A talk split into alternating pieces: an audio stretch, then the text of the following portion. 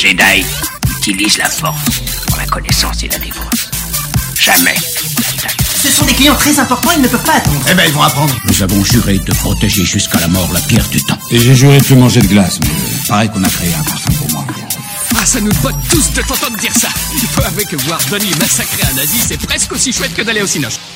La politique vue par Dupontel, les entreprises pharmaceutiques qui font n'importe quoi, le bordel dans le TVA, les news et le box-office de la semaine, et les sorties de la semaine prochaine, c'est le programme de ce nouvel épisode de La Nuit des Sorties. Moi, c'est Ista et je suis avec Al. Bonsoir Al. Bonsoir Ista, ça va? Bah écoute, ça va et toi? Ouais ouais, ça va très bien, euh, un peu un peu malade, mais euh, mais écoute, on est là, on a on a vu pas mal de pas mal de choses euh, cette semaine. Oui, beaucoup de choses. coup, donc euh, Effectivement. on a la tête remplie, mais euh, parfois on on a envie de se pendre et parfois on a envie de de remercier la vie de nous offrir ces programmes. on vous en parle après. On vous en parle, bah, effectivement. euh, donc euh, on a un programme chargé, n'est-ce pas? Euh, Notamment, on va commencer avec l'actu, puis on continuera avec les sorties de la semaine, notamment on va parler de second tour et de Pain Hustler. Ensuite, on parlera du box-office de la semaine et puis euh, aussi des, des prévisions euh, pour les, les- les prochains gros films. Et on va parler, et on finira par les sorties de la semaine prochaine. C'est ça, c'est ça, un gros euh, gros programme euh, sur les sorties de la semaine surtout. Et, et, ben, on espère que ça vous aura plu. On vous rappelle qu'il y a les time codes en description pour aller directement voir ce qui vous intéresse. Et, et bien on va attaquer les actus. Let's go. Et bah première actu, on va quand même parler de d'un truc qui s'est passé ce week-end qui est pas très euh, pas très très fun pour le coup. C'est euh, l'acteur Matthew Perry euh, qui est décédé du coup, qui serait qui se serait apparemment noyé. Un peu bizarre parce qu'il était âgé d'une cinquantaine d'années, donc ça fait un peu bizarre d'avoir cette news.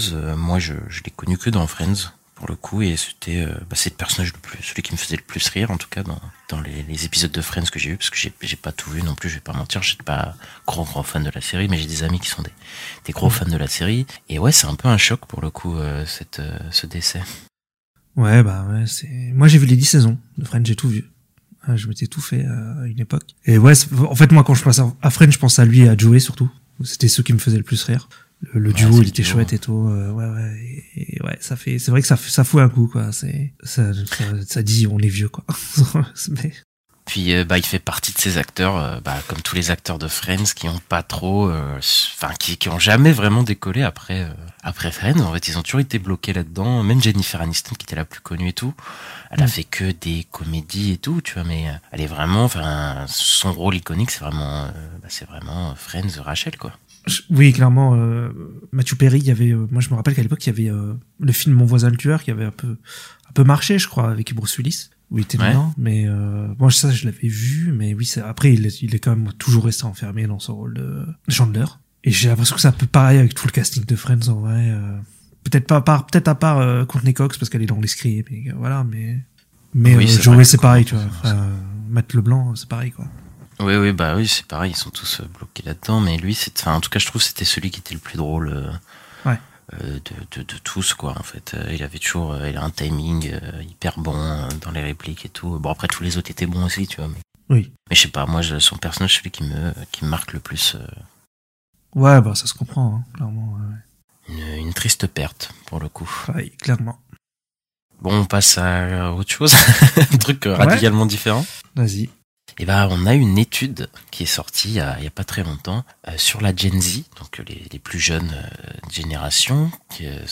Cette étude elle prouve, enfin elle prouve, elle montre que 48% de, du coup de la Gen Z a le sentiment que les contenus sexuels, en tout cas orientés sexuels, sont pas nécessaires à l'histoire de la plupart des films et des et des séries qu'ils regardent. Et, euh, et 51,5% de, de cette Gen Z voudrait plus de contenu qui se euh, focus sur la l'amitié, en tout cas et sur les relations plus platoniques avec moins de bah, d'histoires d'amour et je pense sexuelles et tout. T'en Mm. penses quoi toi Ista de, de cette étude?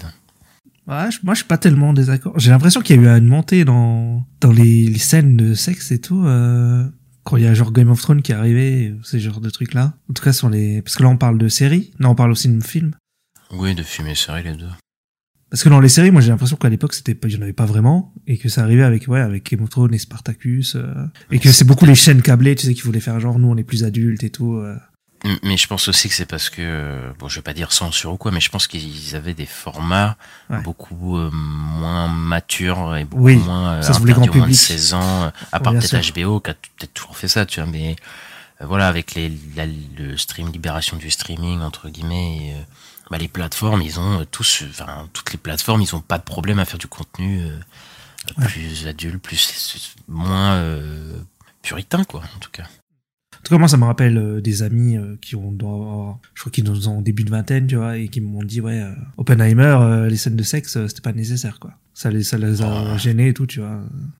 Écoute, euh, moi je, je suis pas du tout gêné par ça. euh, Pour le coup, moi j'ai pas de, de, de problème. J'ai plus euh, problème quant à la représentation de, de ces scènes, tu vois, parce que souvent c'est masculin. c'est la même chose, quoi. Enfin, Ouais. tu sais, il y a pas de, c'est vraiment un truc où, euh, tu sais, j'aime rarement, je me dis au cinéma ou comme dans les séries, putain cette scène de sexe vraiment m'a marqué, elle est vraiment différente, tu vois. Genre, tu sais, c'est rare, tu vois, c'est souvent les, Oui, un peu filmé pareil, un peu filmé pareil, tu sais. Donc c'est peut-être un peu ça qui me dérange. Après, le fait qu'il y en ait, euh, qu'il y en ait pas, écoute, euh, bon, ça, ça, que ça jamais dérangé. quoi. Oui. Ça m'a jamais vraiment, euh, parce que ça, en plus, cette étude, faut savoir que elle, elle a été faite par les Américains. Ouais. Euh, les Américains, il y a comme une grosse partie d'eux qui sont très puritains, très, euh, faut pas montrer ces choses-là, tu vois. Mm. Euh, donc bon, c'est à relativiser quand même ces, ces, ces études-là, tu vois. C'est vrai. Mais je, ouais, je sais pas. Je, je- en fait, moi, ça me dérange pas du tout. Enfin, ça m'a jamais dérangé d'en avoir. Tu vois, je me suis jamais dit, ah putain, euh, là, il faudrait pas en avoir ou quoi, tu vois. Euh, mais, euh, mais ouais, c'est plus euh, créativement ce que comment c'est représenté. Après, je suis quand même d'accord sur le côté, euh, ce serait bien d'avoir plus de relations platoniques parce que souvent, euh, genre, t'as un mec et une nana, forcément, ils vont tomber amoureux, quoi. Alors que ça pourrait juste être des meilleurs amis, et tu vois. En vrai, pas forcément en vrai. Parce que je sais pas si t'as remarqué, mais dans le cinéma populaire, Mhm. il y a plus beaucoup de de romance en vrai au centre des, des films, tu vois. Genre euh, par Ouais, Marvel, pas faux. Ouais. Marvel, il n'y a pas tant de romances que ça, tu vois, dans les derniers films, dans, même dans les derniers, dans tout le MCU, en fait. Il n'y a pas 50 000 romances. Il y avait au début les, les premiers, euh, Thor, Captain America, Iron Man, tout ça, mais plus Oui. on avance, plus ils sont mis au second plan, ou alors ils sont... euh, bah, par exemple, Doctor Strange, il y a une romance, mais au final, euh, bah non, tu On vois. s'en fout, Genre, il- Oui. Ouais, bah, déjà on s'en fout, mais au final non, tu vois, il sort pas avec. euh, Black Panther 2 là, je, je crois pas que elle a un truc, tu vois. Je, je prends des exemples comme ça qui me viennent en tête, mais on en a euh, beaucoup moins quoi. Mais après je pensais Ouais, plus, là il parlait dans l'étude, je pense qu'il parlait de, de, de scènes sexuelles plus, je pense. Oui. C'est plus ça qui, qui Ouais. les rebute un peu quoi. Ouais. Bah, du coup, on va passer euh, à la suite. Euh, On, a, on va parler de, de, de cinéma, de film. Euh, Je, je te Mhm. laisse introduire la première, la prochaine actu. Ouais, donc en fait, c'est. Donc euh, il va y avoir un reboot de Highlander par euh, Chad Stahelski qui lui a réalisé. Euh, c'est lui. Attends, c'est lui qui a réalisé John Wick, hein, on est d'accord. Bah, tous les quatre John Wick. Les quatre John Wick, ouais. Parce que je savais plus si c'était le. Ouais, les premiers sont à deux. Ils sont à dos, il est avec euh, David Leitch, celui Voilà. qui fait Atomic Blonde, euh, Deadpool Bullet 2, Train, euh, Deadpool. euh, Bullet ouais. Train, c'est ça, ouais. Oui, donc là, là c'est vraiment le réalisateur de, de- de- des quatre John Wick, donc il va faire un, un reboot d'Highlander avec euh, Henry Cavill dans le dans le rôle principal. Et euh, donc ça sera produit par Lionsgate. euh, Et le tournage, il commence début 2024 avec un budget de 100 millions de dollars.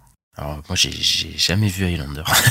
j'ai jamais vu euh, euh, ce film avec euh, l'acteur, euh, Ouais. le, le fameux... euh, tu- tu veux imiter son rire euh non, j'arrive pas. J'ai essayé, mais.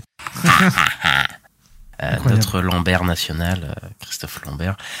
Son seul bon film, je crois. je crois que c'est le seul Oui. bon film de, de Christophe Lambert. Christophe Lambert, si vous connaissez pas, c'est un, un acteur assez populaire français, bon, un vieux acteur, mais qui est connu pour avoir fait pas mal de films pas foufou, quoi. Donc, dans sa carrière. généralement quand il est là, c'est pas très bon signe, quoi.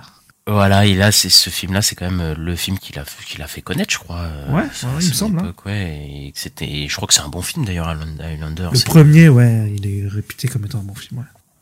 Mais je crois que c'est un des pro, enfin, des seuls films de fantasy qu'il y avait à l'époque. euh, c'est possible. hein. euh, à ce niveau-là. Donc euh, après avec Henry Cavill, donc euh, je sais pas s'il était très musclé le, le Highlander de. Non. bah là, je pense que ça va être Henry Cavill, euh, à 200 kilos de muscles. Bah là, ça fait penser à The Witcher parce que Highlander, c'est un mec avec une épée, quoi. Moi, ça me fait penser à The Witcher, tu vois. Ah ouais, mais je crois que ça raconte pas la même chose. Je suis non, pas, du tout. Non, pas du chose, tout. Non, non, c'est avec des immortels. euh.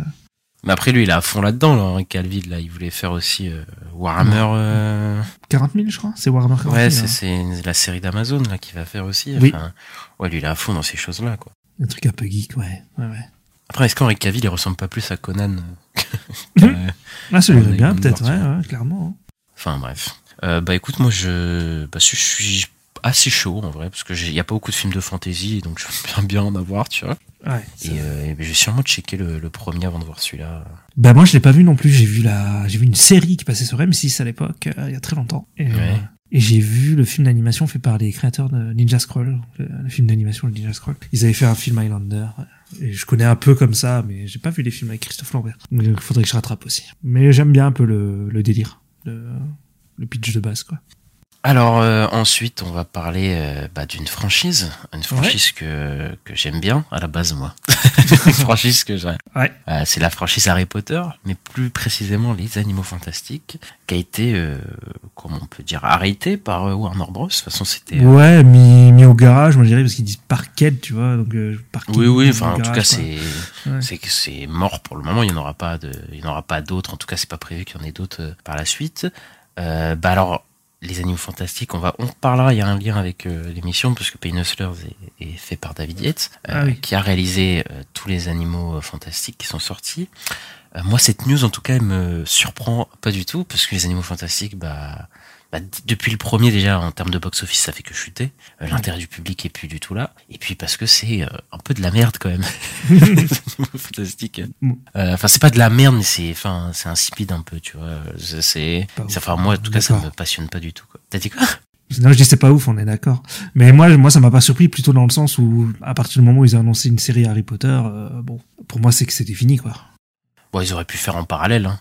Euh, tu sais, Warner pour faire du fric. euh, C'est si- vrai ça marchait bien, je pense qu'ils auraient pu faire. Ouais, si ça deux. marchait bien, bien sûr. Mais bon, après, c'est, il y a aussi eu un changement de, de directeur avec Zaslav qui est arrivé l'année dernière. Oui. Qui, je pense qu'il y a aussi une volonté de changer la, la stratégie, quoi. Et donc, euh, David Zaslav qui est arrivé euh, à la tête de, de, de DC, de DC Warner, enfin DC ouais, de Warner, Warner, Bros. tout simplement. Non, de Warner Bros. Warner euh, Bros, et du coup, ça a changé tout le, tout leur, euh, leur, euh, leur objectif, quoi. Bah, c'est ça, toute la stratégie de la boîte, quoi. Ouais, non, c'est, parce qu'ils avaient, c'est fou, ils avaient annoncé 5 films au tout début, hein. Ils avaient prévu 5 films. Euh, ils ont dit qu'ils auraient, enfin, qu'ils voulaient aller jusqu'à 5 films. Après, ils, tu sais, ils annonçaient le suivant euh, en fonction Mm. du, du, du précédent, tu vois. Là, il- enfin, je sais que t'as pas vu les, les Animaux Fantastiques 3, mais Non, euh, il, était, 3. il était temps de, de- d'arrêter le massacre. C'était, euh, non, mais tu sais, ça, ça avait plus rien à raconter euh, sur, euh, bah, sur euh, Newt Scal- Scamander. Je, je sais plus comment ils disent en français. Norbert Dragono, je crois, c'est en, en Oui. français. C'était le personnage principal du premier. Moi, je trouve déjà dans le j'aime- 2, j'aime- ils savent plus quoi. Enfin, il est secondaire, le personnage dans le 2, déjà. Ah oui, oui, je, je suis d'accord, hein, parce que le premier, moi, je l'aime bien, tu vois. euh, Enfin, je l'aime bien, je sympa sans plus, tu vois. Je, ouais. Mhm. je trouve avec tous les animaux et tout. Et en fait, toute cette quête de, de Norbert Dragono avec ses animaux, ça passe au second plan dans le 2, et alors le 3, c'est c'est encore pire. Et en fait, tout se concentre sur Dumbledore et, euh, et Grindelwald, quoi. Enfin, tous les personnages, c'est une catastrophe. euh, et puis la mise en scène de, de, de David Yates, bon voilà, tout le monde l'a déjà dit, mais c'est pas un très bon Ouais. metteur en scène. euh, Non, euh, on voilà. en parler. Et encore, encore le, dans, le, dans le- les Harry Potter, parce qu'il a fait le 5, euh, 6 et les 2, 7 parties un par les deux, il se basait sur le travail d'autres personnes déjà de base, tu vois. Donc il pouvait, même s'il Oui, a, il a, oui. il a fait des choix un peu, voilà, voilà il, a, il avait une base. Et là, il, bah, le film se passe même, enfin, j'ai dire, il retourne à Poudlard à un moment, mais c'est, c'est, on dirait que c'est plus Poudlard. Il y a plus la magie, tu vois. C'est, très étrange, tu vois. Et, et en fait, en dehors de Poudlard, il y a rien, quoi. Enfin, c'est, c'est, il y a un filtre gris et dégueulasse. Ouais, ce que j'allais dire, parce qu'il me semble que Poudlard est très gris dans le 2. Parce qu'on le voit aussi, il me semble, mais que c'est pas, ouais, c'est pas, c'était- enfin, j'en ai pas un souvenir de ouf, quoi. Ouais, mais en fait, genre, te De toute Poudlard, c'est montre très Poudlard, Ouais, mais c'est ça. On te montre Poudlard en grand, et on te fait, ah putain, on va rentrer dans Poudlard. Et tu sais, ils sont dans la, bah, dans la grande cafette, enfin, la salle principale, tu sais, euh, là où Ouais. il y a, tu sais, il y a toutes les bougies, c'est magnifique et tout. Et genre, on les voit juste à une table entre eux, en train de parler. Tu sais, il y a plus de magie, quoi. Il y a plus de, d'ampleur dans ce, dans cet endroit, quoi. C'est, assez triste, euh, pour le coup, quoi. Et donc, voilà, c'est, cette saga est terminée, et pour le coup, on est un peu content. C'est du gâchis. Pour le coup, c'est du gros gâchis, parce que, bah, c'est Harry Potter, euh, en vrai, ils auraient pu, euh, faire autre chose. Euh, Il y, a, il y a tellement de trucs à potentiellement tu peux exploiter. Bah non, prochain on se retrouve à, à refaire Harry Potter en série, donc euh, on n'a Ouais, pas ouais. hâte. Bah, ils auraient pu, oui, ils auraient pu faire un truc comme, euh, comme le jeu vidéo Hogwarts Legacy. euh, Il se passe 100 ou 200 ans avant, je sais plus, euh, par rapport au film. Ouais, raconter autre chose. Euh, ouais, ouais, avec des autres élèves et tout, toujours à Poudlard, mais... Après, je sais pas, est-ce qu'il y a d'autres écoles euh, de sorciers? Oui, oui, oui, oui, oui, bien sûr. euh. Non, bah, tu, tu n'as pas vu la saga, euh, Ista? Non, Si, je pas vu, fan, mais- je sais. Je me souviens pas de tout, je t'avoue. Je je Dans le plus s'il y a 4, il que y a- Poudlard aussi, il y a d'autres... euh. Ah bah oui, il y a, oui, il y a des écoles, euh, oui. Il y a des écoles qui viennent pour participer à la Coupe de Feu. Ouais, effectivement. Donc bah ils auraient pu faire un truc avec les autres écoles, mais bon. Et bah écoute, on reste chez on reste chez Warner euh, sur, sur le coup là. Parce qu'il y aurait, alors c'est une rumeur, il y aurait un film Scarecrow, donc euh, l'épouvantail, qui serait, euh, enfin, je, je sais pas comment dire, pas, pas en production, mais euh, En développement euh, en développement. ouais, c'est ça que je trouvais que je trouvais pas comme mot. Voilà, et qui serait dans le dans l'univers de Matt Reeves, euh, donc le The Batman qui est sorti en, en 2022. Déjà, on va avoir la série euh, sur le pingouin. Bah après, euh, ouais, film Sc- Scarecrow, donc l'épouvantail. Je sais pas trop, un film d'horreur quoi. Je verrai moi euh, pour Halloween quoi. Euh, pour Halloween. Bah Ouais, ouais. c'est vrai que c'est vrai qu'on est à, on est Halloween. euh, Oui. euh, oublié. Je m'en fous d'Halloween, mais euh, mais oui, on est à Halloween. Euh, bah écoute, moi Scarecrow, euh, ça me ça me chauffe pas de fou en fait cette annonce. bah ouais. Euh, C'est très bizarre parce que bon, après je sais pas ce qu'ils vont en faire, parce qu'ils vont en faire un truc bien, tu vois. Scarecrow c'est un des ennemis les plus euh, réputés de Batman et mais le truc c'est que lui en tant que protagoniste de son film, enfin qu'est-ce qu'ils vont raconter? Ils vont mettre un mec qui fait peur, à... enfin tu sais genre qui devient ouais un mec qui fait peur aux gens et tout. Enfin c'est très bizarre. Genre je sais pas si ça a vraiment besoin de ça. Surtout tous les personnages de Batman, ils auraient pu avoir euh, plein de protagonistes. Je sais pas, euh, en plus on a Catwoman, tu vois, qui est aussi dans, dans la, Oui. dans la- le truc qu'ils auraient Ouais, pu ouais. développer ça ou ce genre de choses. Donc il y a euh, la rumeur de, de Clayface et tout. C'est c'est bizarre un peu où ils vont. Encore le pingouin, je peux comprendre le côté euh, mafieux et tout. Mais, Mais là, peut-être ouais. ça va se passer, enfin, ça va être un direct, comme ils vont prendre comme un peu dans Batman Begin- Begins où les, le directeur de tête de l'asile, tu vois, Hmm. de l'asile d'Arkham. Parce que je sais pas si tu te souviens, il y avait des, re- à l'époque, ils développaient une série sur l'asile d'Arkham. Oui. Je sais pas si tu oui, te oui, c'est vrai. Ouais. Est-ce que c'est Ouais. pas ce projet qu'ils vont hein. peut-être transformer en Scarecrow, tu vois? Et genre, euh, c'est lui qui est dans Ah. l'asile et qui te, qui fait, enfin, sais, qui développe un truc avec les, je sais pas, je viens de penser à ça, tu vois, comme ça, mais je me dis peut-être que c'est un truc comme ça. Ouais, c'est possible. Mais après, je- en film, je sais. Enfin, j'aurais plus vu ça en série en vrai, hein, tu vois. Mais Oui, non, je suis d'accord. Je suis d'accord. C'est en film, je sais pas pourquoi, quoi faire ça. Après, je pense qu'il, ce qu'il pourrait faire, c'est un truc pas très cher, tu vois, ouais. potentiellement, et du coup, qui se rembourserait pas mal. Mais j'aurais peut-être préféré ça en série comme Le Pingouin, où ça permet d'explorer une partie de l'univers, mais euh, bah, sans, enfin, sans que c'est besoin. Je crois pas que c'est vraiment besoin d'être un film de cinéma, quoi, pour le coup. Mais bon. Ouais, je suis d'accord. Mais euh, après, c'est aussi dans l'univers de The Batman. The Batman, pour l'instant, on a l'impression que c'est quand même quelque chose de très réaliste. Euh, donc, je sais pas. L'épouvantail, euh, moi, je le vois bien faire plein d'illusions et tout. Quoi. Donc, c'est un peu Bah, bizarre. après, après, ce qui est bien avec l'épouvantail, c'est que tu peux faire un truc réaliste, euh, mais tu sais, faire voir des visions aux gens, tu vois. C'est juste que tu, Ouais, ouais. c'est comme de la drogue ou un truc comme ça, tu vois. Ouais, mais j'ai pas envie que ce soit comme dans Batman Begins, quoi. C'était. euh, Alors c'était très bien dans. Batman Begins, les hallucinations de, de l'épouvantail. Bah, c'est juste bien. les. C'est pas des hallucinations comme dans les Batman Arkham, tu vois. Moi, c'est ça que j'aimerais voir. Ah c'est- oui, oui, bah après ils peuvent faire un truc comme ça. Ouais. Bah, j'espère. Euh, Bon, peut-être pas à l'ampleur euh, pour ceux qui ont joué Arkham Knight, où d'un moment il se passe des, des trucs très très voilà, mais je je sais pas, je sais pas, euh, je à voir, mais ça me chauffe pas euh, tant que ça pour le coup. Ouais, moi, c'est à voir. Bah, ça reste l'univers de Batman, donc c'est intéressant quand même. On verra, quoi. Ensuite, bah pour rester, euh, enfin pour aller euh, au niveau des plateformes, des séries, bah on vous avait annoncé, il me semble la, la semaine dernière que Netflix augmentait ses prix. Et bah là, c'est au tour d'Apple TV, Apple TV qui nous a fait tant de bien avec tant de bonnes séries, tant de bons films et qui nous trahit, qui nous met un, un couteau dans le dos. Tu te rends compte ça?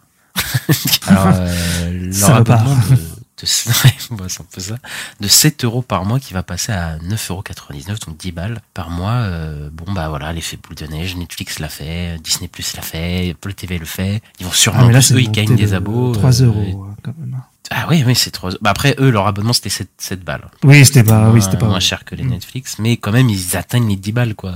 Et au bout d'un moment, moi, je pense aux personnes qui ont, euh, qui vont, veulent avoir 5 abonnements à la fois. Alors là, ça va être très compliqué, euh, dans le futur, quoi, de, d'avoir tous ces abonnements. Euh, Encore une fois, on l'avait dit, euh, est-ce que le, le piratage va pas, euh, c'est pas, ça va pas gagner au piratage aussi, c'est, c'est tout. Ça peut- Après, il y a Canal Plus qui fait une offre. Cette vidéo n'est pas, non, cette- ce podcast n'est pas sponsorisé par Canal Plus.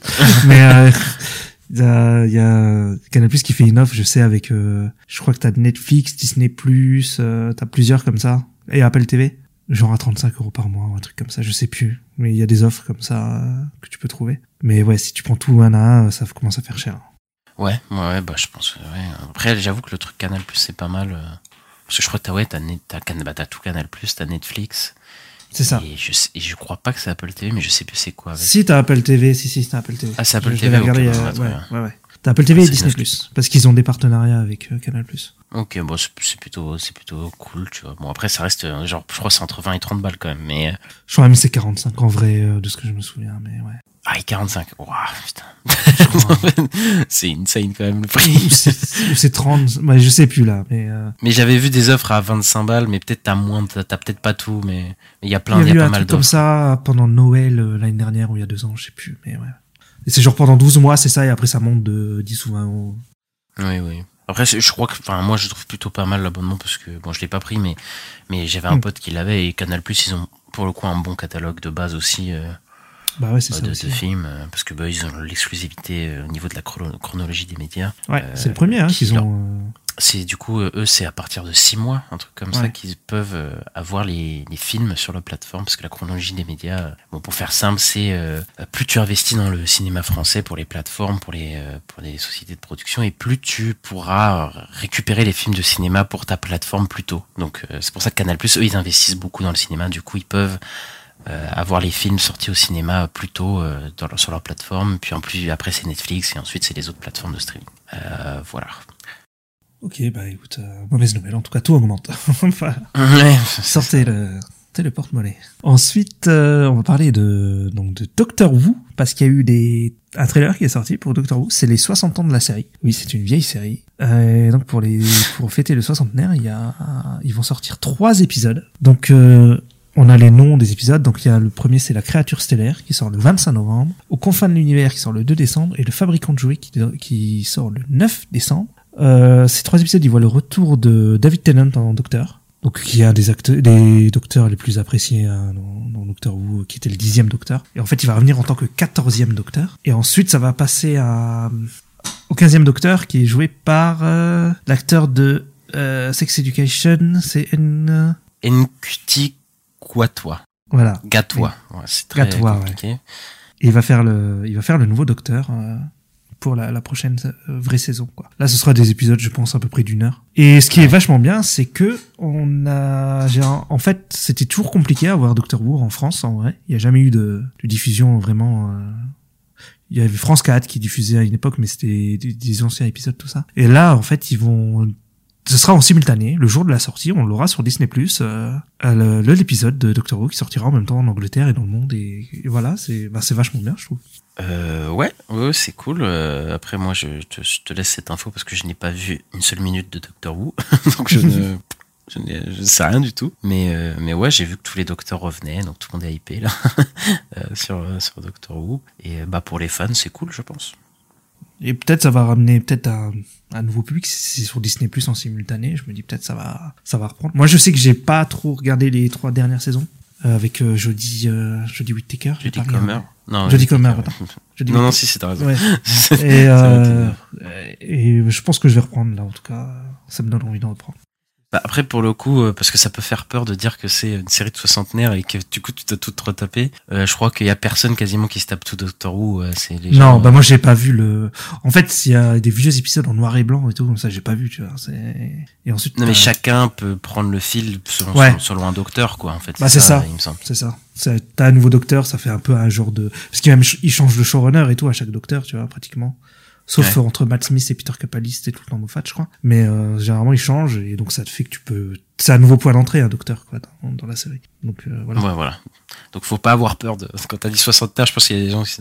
Peut-être qu'ils se disent, oula, Euh, peut-être pas pour moi, mais. Mais voilà, les fans seront contents. Ouais.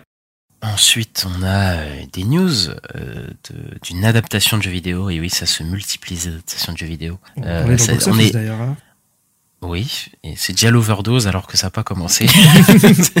euh, on a des nouvelles du live action euh, Fallout, du coup, qui est, qui est, une série qui a été commandée par, euh, par Amazon Prime, qui, qui, sortira sur Amazon Prime du coup le 12 avril. Euh, on a une info. on n'a pas trop, enfin j'ai pas trop d'infos sur la série, mais une série Fallout, pourquoi pas moi, je me dis pourquoi pas. Euh, c'est dans un pour ceux qui savent pas, c'est un jeu vidéo qui se passe dans un univers euh, post-apocalyptique. Donc, euh, après qu'il y ait une, des explosions nucléaires, en gros, qu'on qu'on détruit une partie de la Terre, et du coup, bah, c'est ça se passe après ça, et donc c'est un genre de TPS, FPS dans cet univers-là, et c'est et puis moi j'aime enfin j'aime bien la série. Il y a un ou deux épisodes que j'aime bien de, de, de, Fallout. Et euh, ouais, je suis chaud pour voir euh, ce que ça donne en série. Euh, s'il y a le budget, s'il y a le savoir-faire, ça peut être quelque chose vraiment pas mal hein, pour le coup. Ouais, je suis curieux aussi. Après, moi, j'ai pas, jamais joué à Fallout. En vrai, j'ai vu des gens jouer, mais j'ai jamais joué. Mais je connais un peu l'univers, euh, l'univers post-apo, tout ça, avec le nuke, tout ça là. Je connais un peu. Et ouais, c'est, moi, je suis curieux. Je, je, suis curieux. Moi, ça, moi, les adaptations de jeux vidéo, je suis pas fatigué. Hein. J'ai regardé Twisted Metal euh, cet été, c'était sympa. J'ai dit je suis fatigué, mais c'était une manière de parler. Je suis pas vraiment fatigué. C'est juste que je sens que ça va. Bah là, vu, vu ce qui se passe, euh, vu les adaptations comme ouais, je pense que là, ça va se multiplier quoi. Ouais, je crois aussi. Hein. J'ai bien l'impression. Alors j'ai trouvé des infos du coup sur la série. Euh, côté scénario, du coup on a euh, Geneva Robertson. Alors bon, ses faits d'armes sont pas fameux. Elle a fait, euh, elle a scénarisé Captain Marvel et Tomb Raider. Du coup les, je sais pas si tu vois. J'ai vu les deux films. Euh, c'est pas foufou. Non, c'est pas fou. Même si moi je j'aime bien Captain Marvel, ça va, je trouve sympa, mais oui, c'est pas fou. Et, euh, et le deuxième, c'est euh, Graham Wagner, je sais pas comment écrire son nom, qui était producteur surtout sur The Office. Il a scénarisé euh, certains épisodes. Et en fait, sur des séries euh, humoristiques. Je, genre Silicon Valley, j'ai jamais regardé. Tu vois, mais je, je crois que c'est. J'ai pas regardé non plus, mais ouais, je vois. Euh, je crois qu'il y a un acteur connu qui fait pas mal de trucs maintenant de Silicon Valley. Je sais plus c'est. Ah bah c'est pas euh, qui est dans les Éternels. Ah oui, Kumail Nanjiani. Oui, c'est ça. ça, oui. Oui, oui, c'est lui euh, qui, est, qui est dedans, tu vois. Et, euh, et j'ai vu d'ailleurs que euh, la série, il y aurait trois épisodes qui seraient réalisés par Jonathan Nolan, du coup le frère de Christopher Nolan. Et ça, bah du coup, ça m'a un peu là, ça m'a un peu hypé là pour le coup. Ouais, bah ouais. Et dans les acteurs, on retrouve alors Walton Goggins, qui était chez Tarantino, notamment dans, dans, dans les huit salopards où il est super. Bah, il était dans Tomb Raider d'ailleurs. C'était le méchant de Tomb Raider. Il était dans Ant-Man 2. Bah, tu vois, ça, j'ai préféré dire. Euh, il y a Kyle MacLachlan, du coup, le l'acteur de Twin Peaks, le, un acteur fétiche de, de ah oui, de, je vois, David Lynch, génial, euh, qui est génial, ouais, qui est dedans. Donc là, euh, je suis plutôt, euh, ouais, je suis plutôt hypé maintenant que j'ai vu ça. de, j'ai vu qu'il était derrière. Wife aussi, je crois. Il y en a qui l'ont beaucoup oui, comme oui, ça. Oui, je suis un super personnage dans Desperate. Oui, j'ai vu des Desperate Wife, oui. oui. ah, moi, j'ai pas vu. je sais qu'il est. Bah, c'est pas nul en fait. C'est pas nul. Franchement, c'était sympa. J'ai un pote qui me disait pareil. Il disait qu'il aimait bien regarder ça avec sa copine et tout. Ouais. Ouais, moi, je regardais ça quand j'étais plus jeune, euh, avec ma famille, ma mère et tout. Et en fait, c'est pas. Euh... Tu sais, quand je regarde un truc comme ça, tu dis ah c'est une série, euh, tu sais pour meuf. Euh, Mm. Tu sais, t'es un peu con quand t'es jeune, tu vois. Et en fait, non, ça c'est plutôt pas mal, c'est plutôt attachant. D'accord, ok. Bon, et voilà, est-ce qu'on passerait pas à une petite news euh, Disney Marvel, euh, Ista Ouais, on va, on va parler de Disney, donc euh, qui a fait des, des reports euh, bah, suite aux grèves, hein, je suppose. Hein, il y a eu des gros reports de bah, de un an pour euh, alors pour le Pixar Helio, donc qui passe du 1er mars 2024 au 13 juin 2025. On a le Blanche Neige en live action qui est repoussé d'un an aussi, euh, qui passe au 21 mars 2025. Et ils ont complètement euh, enlevé du calendrier le, film Magazine Dreams avec Jonathan Majors suite à ses, euh, à ses problèmes légaux euh, de justice, quoi. Oui, parce que là, pour le coup, c'est, je pense pas un truc de la grève ou quoi. Là, c'est, euh, je pense vraiment parce que Jonathan Majors, du coup, l'acteur qui joue Kang, euh, qui, qui joue Kang dans Loki et dans, dans toutes les adaptations Marvel, et euh, a des petits problèmes avec la justice euh, en ce moment. Et euh, bon, bah, c'est encore en délibération et tout, mais donc on sait pas euh, s'il va être jugé en tout cas. Et mais s'il est jugé coupable, mais franchement, euh, là, je sais même pas, même qu'il soit jugé coupable ou pas, il, il est quand même accusé de gros trucs. Et ça a vraiment atteint pour le coup son image et sa carrière, donc il sera peut-être mis de, de côté et, et, pour le futur du MCU, comme bah là ces, ces projets ou qui sortiront, euh, parce que je, je, pense que si le film il est tourné et tout, il sortira forcément, mais je pense qu'il Ouais. aura peut-être pas la médiatisation qu'il aurait dû avoir pour, pour ces genres de films s'il est jugé coupable et tout. Quoi. Ouais, parce que le film, il avait été diffusé, je crois, à Sundance ou un, un festival dans ce genre-là. J'en avais Oui, entendu un peu ok. parler. Ok, ok. Et, euh, et après pour Blanche-Neige et Elio, bah ça me surprend pas, pas beaucoup en fait. Euh, bah, suite à la grève des acteurs qui est pas finie, même si qui est en passe de se finir là, à l'heure où on enregistre ce podcast, euh, parce qu'apparemment elle avance plutôt bien. Bah le live action Blanche-Neige qui est repoussé d'un an, bah ça m'étonne pas. Ça m'étonne pas. Le film, je pense qu'il bah déjà il, est, il, est, il se fait bâcher avant même d'être sorti déjà hein, aussi c'est quand même un, un, truc de fou là euh, parce que bon déjà il y a des gens qui euh, boycottent entre guillemets Rachel Zegler parce que euh, parce que donne son avis et qu'il l'aime pas. Enfin je sais pas des, des, Oui, des raisons pas forcément. C'est débile. enfin, je, je, comprends même pas tu vois mais un peu comme Brie Larson à l'époque avec euh, Captain Marvel. Et bah le film il y a une première image qui est sortie avec euh, Blanche-Neige qui est entourée, entourée des sept nains et l'image, euh, bon, je suis désolé, mais elle est dégueulasse, quoi. Enfin, euh, les nains, ils sont horribles, quoi, euh, dedans. Ils sont en 3D, ils sont, ouais, ils sont en CGI. Ils sont en CGI dégueu et ça sent la CGI dégueu et je crois que, enfin, j'espère que les gens, ils en ont marre au bout d'un moment de, de, ces trucs-là, quoi. Je sais pas. Hein. Par contre, ah, je me, je me pose la question parce que le film sort dans un an et demi. Est-ce que mmh. quelqu'un aura encore quelque chose à foutre de, de ce projet, quoi? Enfin... Bah, je sais pas, est-ce que quelqu'un en a déjà quelque chose à foutre de, la, de base, je veux dire, à part faire des polémiques nulles euh, sur un film dont les gens s'en foutent. Euh... Oui, c'est vrai, c'est vrai, franchement. Je, je... Bah après, je dis ça, mais à chaque fois, ils font genre euh, des, des, centaines de millions sur l'adaptation, tu vois. Oui, bah oui, ouais, ouais. Même la petite pas, sirène qui a été moins, voilà, elle a fait comme dans les 500 millions, donc voilà quoi. Ouais, même proche des 600, je crois. Hein. Mais ouais, ouais. Ouais, ouais, donc bon, c'est, c'est. Je pense ça veut dire qu'il y a quand même du monde qui a été le voir. Hein. Oh, mais de toute façon, celui-là, je pense qu'il va y avoir du monde qui, qui, qui, va le voir. Mais après, c'est juste que les polémiques sont très très grosses sur le film, voilà. Oui. Pour le coup, donc, et donc on verra comment, comment ça se passe. Mais moi, par contre, je voulais parler d'un truc. Mais ça, c'est plus par rapport à Marvel. C'est qu'en fait, ça, en fait, le calendrier, il a été mis à jour et tout euh, par, par Disney. Hum. Et ils ont pas bougé euh, Deadpool. Ils ont pas du tout bougé Deadpool, ils l'ont laissé au, au, mois de mai. Alors que euh, Blanche-Neige et tout, ce qu'on parle, là, ça a été bougé. Et je trouve ça très étrange. Alors, je suis en train de me dire, est-ce que mais on en avait parlé la semaine dernière pour le coup. Bah oui, mais, mais c'était qu'une rumeur, oui.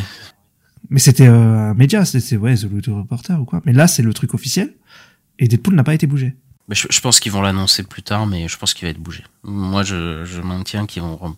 Je sais pas s'ils vont remplacer, ils vont mettre Captain America là-bas, mais je, je, je suis certain qu'ils vont pas. Euh, peut-être qu'ils attendent là, si, si peut-être la grève se finit là, ils peuvent peut-être euh, tourner en novembre et finir le film. Hein. Je sais pas. Oui, moi je suis sûr. Je suis sûr que non, pardon, pour le coup. Mm. Je, je, je, les vois pas faire ça, surtout avec le. On avait eu quand même une news dessus. De, de bah, c'était pas, ouais, ouais. pas une rumeur, mais voilà quoi, c'était un vrai papier pour le coup qui voulait vraiment faire ça. Donc euh, je pense juste bah, qu'ils pour l'annoncer officiellement, ils attendent un peu, je pense, c'est tout. Bah je sais pas parce que là ils ont mis vraiment un jour le calendrier Disney, ils ont pas bougé Deadpool, c'est très très étrange. Bon bah alors je n'ai pas d'explication pour le coup. Je, non mais j'en ai pas non plus. Je ne sais pas, mais pour les pauvres VFX artistes, euh, s'il vous plaît, ne, laissez le film euh, sortir plus tard, euh, voilà quoi. Et donc, bah en parlant de Marvel, on reste chez Marvel. Oui, on reste chez Marvel. On parle de ton réalisateur favori chez Marvel, Taika Waititi. Euh, bah, je déteste pas moi Taika Waititi. Hein. J'aime bien Ragnarok. Je trouve cool Ragnarok.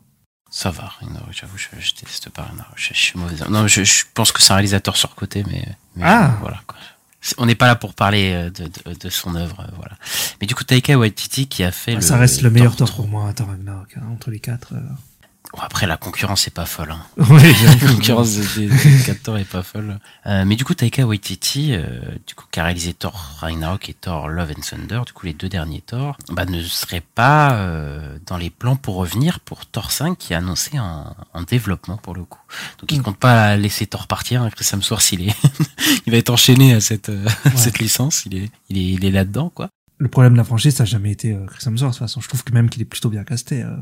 Non, non, mais C'est juste que, euh, tu sais, les OG sont un peu, tous passés à autre chose, mais Oui, lui, oui, bah. il, est- il est bien lui- dedans, apparemment. Lui et Hulk, je pense qu'on a, ils sont encore là pour un moment. hein. Euh, ouais, ouais, mais après Hulk, comme il a pas son film, euh, tu sais, il a pas, c'est pas un, tu sais, il a plus de film à lui, tu vois, il fait des Oui. petites apparitions, des petits trucs comme ça, voilà, c'est, il est moins impliqué, alors que lui, il, lui, tu- bah, je pense qu'il kiffe toujours ça, euh, du coup, faire tort, Ce sera le premier perso qui aura cinq films hein, dans la MCU. ouais, ouais, ouais. Et, euh, et bah moi ça m'étonne pas que Taika Waititi soit euh, soit soumis sur le côté parce que déjà je pense que lui peut-être que bah, créativement je pense qu'on a vu avec Thor 4 euh, voilà qu'il était plus du tout euh, enfin en tout cas je crois qu'il en avait un peu plus rien à foutre Ouais, c'est plus ça, je pense. euh, C'est vrai. Il est en roue libre, quoi. et là qu'il ait vu les notes négatives que c'est pris de Thor 4 pour peut-être pour le coup ils écoutent enfin plutôt les les reviews que le box office parce que au box office il a pas trop mal marché quand même hein. il a fait 760 millions je crois Ouais, mais il a moins marché que, le, que Ragnarok. hein. Il a fait moins que Ragnarok. euh.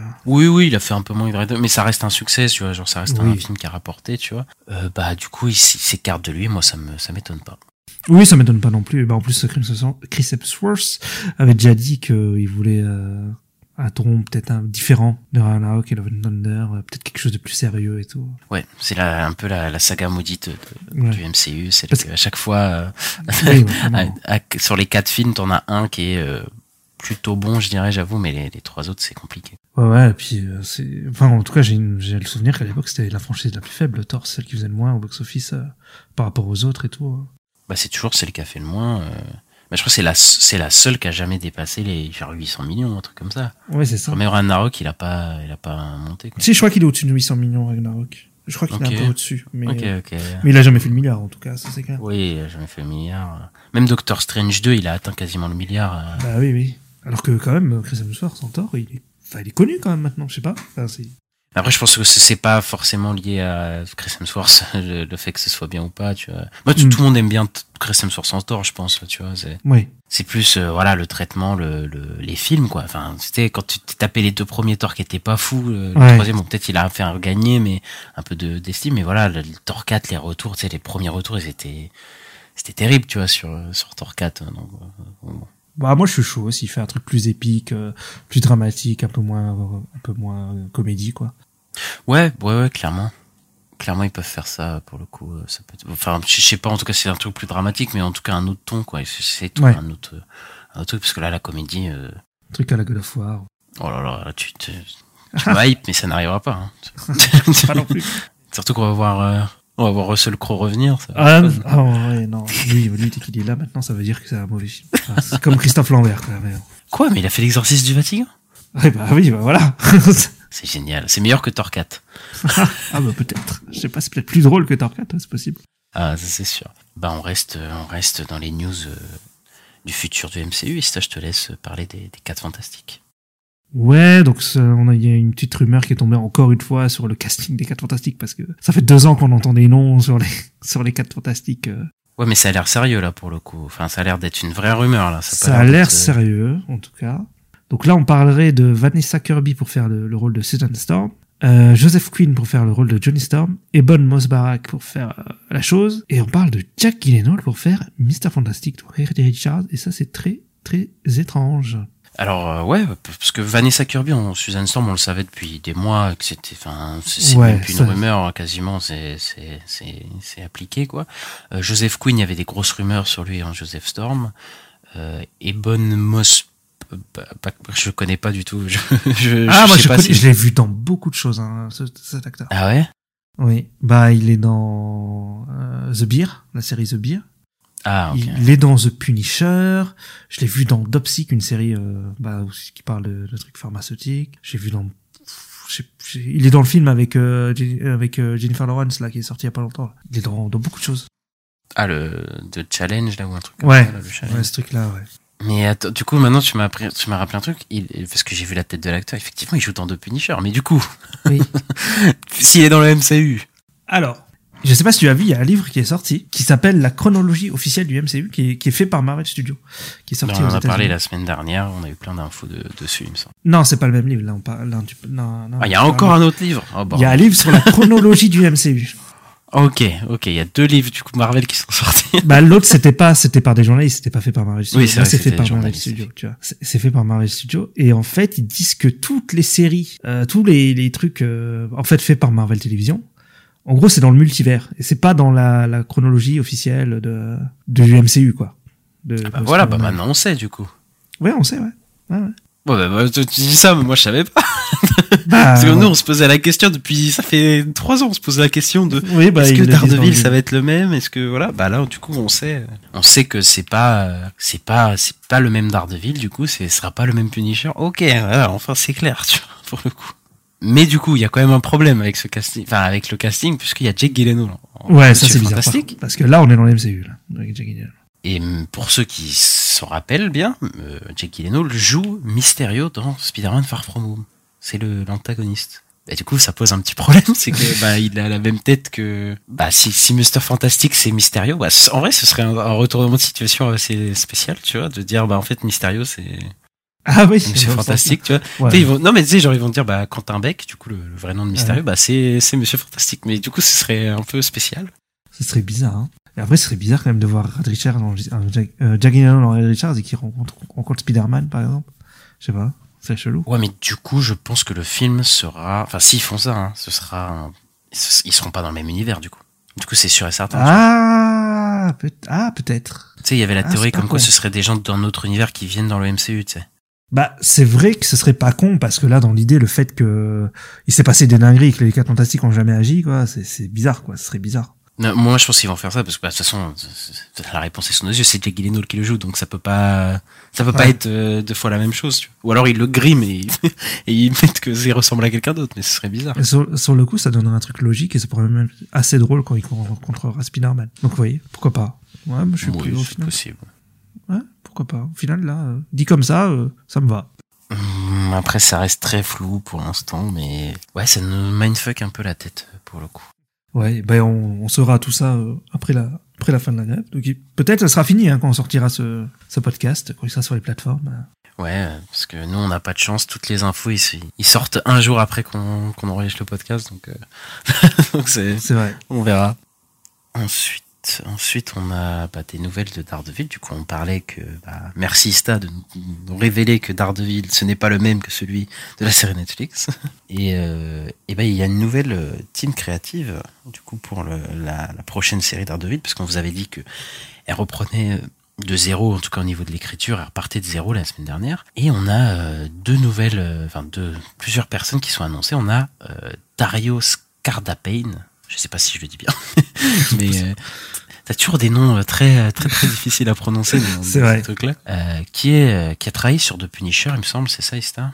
Ouais, il a été producteur et scénariste euh, sur Punisher. Il a notamment euh, scénarisé un des, un des épisodes qui est le mieux noté sur IMDb, euh, l'épisode 12 de la saison 1. Il en a fait, je crois qu'il en a fait 4. Et ouais, il a l'air assez doué le monsieur. Et ben, il va être le, showrunner de la série, donc celui qui dirige tout, et il va être accompagné de Justin Benson et Aaron Moorhead. Du coup, c'est ceux qui ont euh, travaillé, ils ont travaillé sur Moon Knight et la saison 2 de Loki, qui est actuellement en, en cours.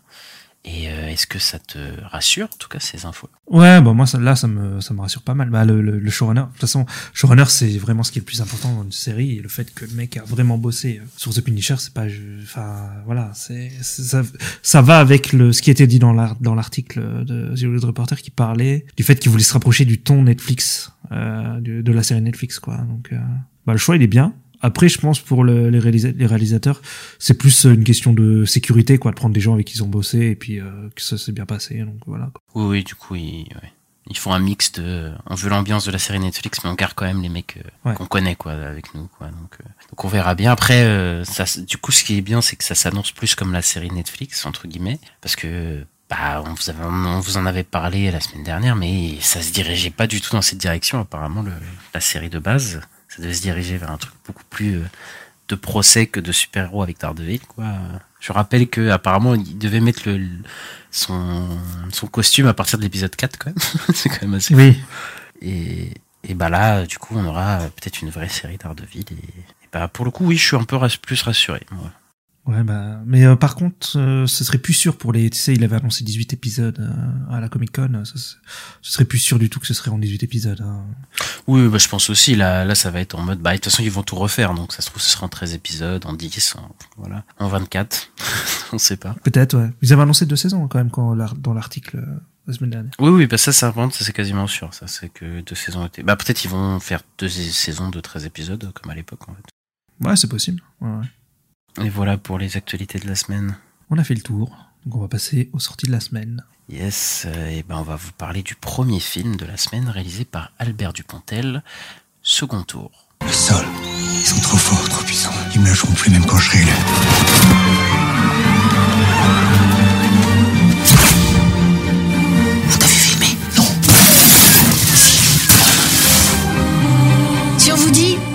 il se passe quelque chose dans cette campagne soporifique, que répondez-vous C'était dans tes questions, ça? Non, mais les prévus ont déjà tout été posés. On croit qu'on va retourner au foot, nous, hein?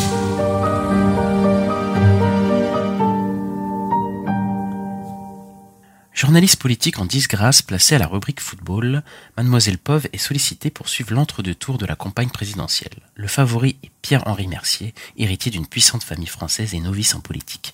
Troublée par ce candidat qu'elle a connu moins lisse, Mademoiselle Pove se lance dans une enquête aussi étonnante que jubilatoire. Tel est le résumé du euh, nouveau film de Albert Dupontel. Donc Albert Dupontel, réalisateur français euh, bah, de comédie assez connu, qui avait commencé. euh, bah, je vais te laisser en parler ça parce que tu tu adores plus que moi euh, Dupontel. Tu l'as connu depuis longtemps.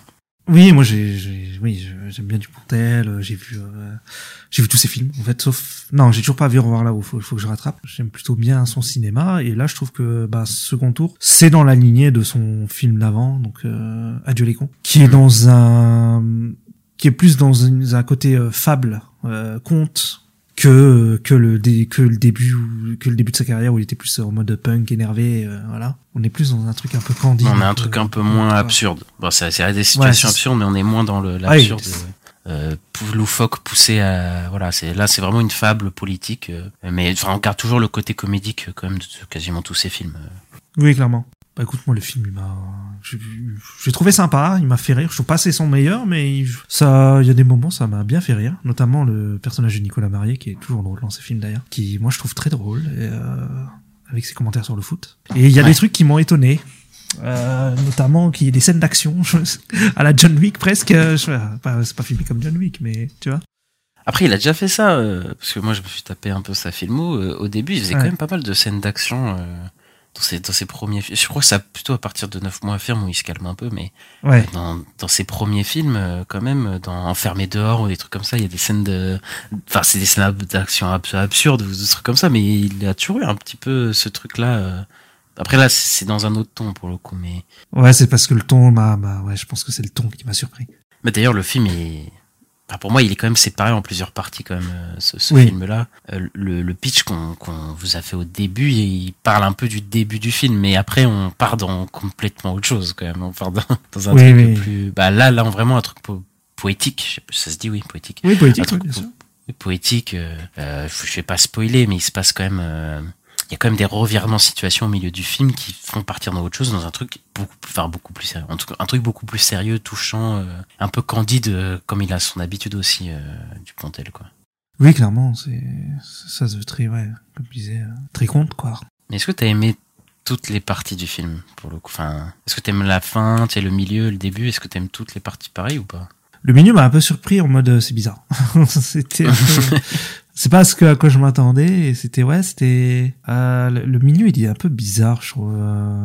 Bah, en fait, il y a des changements de ton hyper brusques, Ouais. je trouve. C'est, t'arrives, enfin, moi j'a- j'aime beaucoup le début du film pour le coup. Ouais, pareil. Euh, parce que bah, le duo de base, donc Cécile de France et, et Nicolas Marié, euh, je trouve qu'ils marchent bien ensemble euh, en tant que reporter de foot, euh, tu sais, qui se retrouvent là-dedans. euh, et Nicolas Marié, t'as raison, enfin moi, il me fait, enfin toutes les répliques, il me fait mourir de rire, ce mec.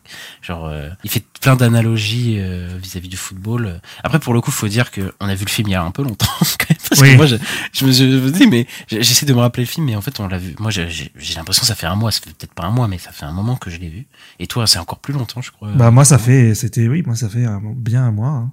peut-être même plus. C'est bien un mois qu'on l'a vu en, en avant-première, le film. Il est pas frais là dans ma tête, je t'avoue. Mais c'est pas celui qui me reste le plus en tête de, de Dupontel, pour le coup. Non, je pense pas non plus. euh. Parce qu'il y a des trucs qui marchent un peu moins bien. Mais j'aime bien la première partie, du coup, comme je disais, en mode euh, thriller politique, mais un peu de, de comédie, tu vois. Mm. Tout le casting il fonctionne plutôt bien, comme, comme d'habitude avec Albert Dupontel, il reprend quasiment les mêmes acteurs. Sauf à la Cécile de France, pour le coup, c'est la première fois qu'il travaille avec. Mais il reprend un peu les mêmes acteurs, il sait les diriger, ils sont, enfin, il marche toujours super. Lui-même, il se dirige très bien. Je sais pas si on peut s'auto-diriger, mais en tout cas, il marche très bien dans le film en tant que pré, enfin, futur président possible, euh, hyper, euh, enfin, tu sais, en plus, ce que j'aime bien, c'est qu'il y a un truc un peu flou, parce qu'on sait pas si c'est un mec de droite, de gauche, tu vois, c'est un peu, euh, euh, parce Bah, il joue là-dessus il- d'ailleurs. Oui, bah, de toute façon, lui, il se dit euh, pas intéressé par la politique du tout. Euh, pour le coup, en interview, Pas, il dit pas que- vraiment, parce que moi j'avais vu un peu des interviews sur euh, Thinkerview là, et je sais qu'il aime bien François Ruffin, ou tu vois, il aime bien quand même quelques personnalités politiques, mais euh, bon, lui il se dit, moi je suis pas expert en politique, j'y connais rien, etc. quoi. En tout cas, dans le film, il dit que la politique, c'était vraiment qu'une toile de fond pour explorer ce qu'il voulait dire. Tu vois, c'était pas, oui, un- oui, oui, oui. c'est pas vraiment un film politique, même s'il en parle un peu. Et c'est pour ça, je pense que le, le candidat, du coup, euh, qui est joué par Albert Dupontel, qui est euh, censé être euh, véreux, un peu, voilà, euh, mal intentionné et tout, bah, on sait pas du tout dans quel bord il, se, il se situe, quoi. Mm. Euh, après, le problème du film, c'est que je trouve que les personnages centraux du début, donc Nicolas Marié et Cécile de France, ils passent au second plan. Mais Oui. plus, plus le Bah, film avance, plus il passe au second plan, quoi. Ouais, je suis d'accord. Et c'est le, perso le personnage d'Albert Dupontel, pour pas spoiler, qui prend vraiment euh, bah, l'ascendant, quoi. Et ce qui, ce qui est bien pour son personnage, j'aime bien ce qui se passe avec lui, et l'autre personnage qui, le, qui est lié à ce personnage-là, mais eux, du coup, ils sont vraiment en retrait, quoi. Et je trouve que l'intrigue, elle est un peu alambiquée à certains moments, surtout au milieu du film. Je, j'ai du mal à suivre, tu vois, un peu tout ça. Et il y a même des, des intrigues un peu inutiles, genre, euh, bah, Cécile de France, elle a une histoire un peu d'amour et tout, et pff, je trouve que c'est un peu. Ah oui, c'est vrai, oui, oui. tu vois, tu t'en souviens même plus, Oui, mais moi, bon, ça m'a.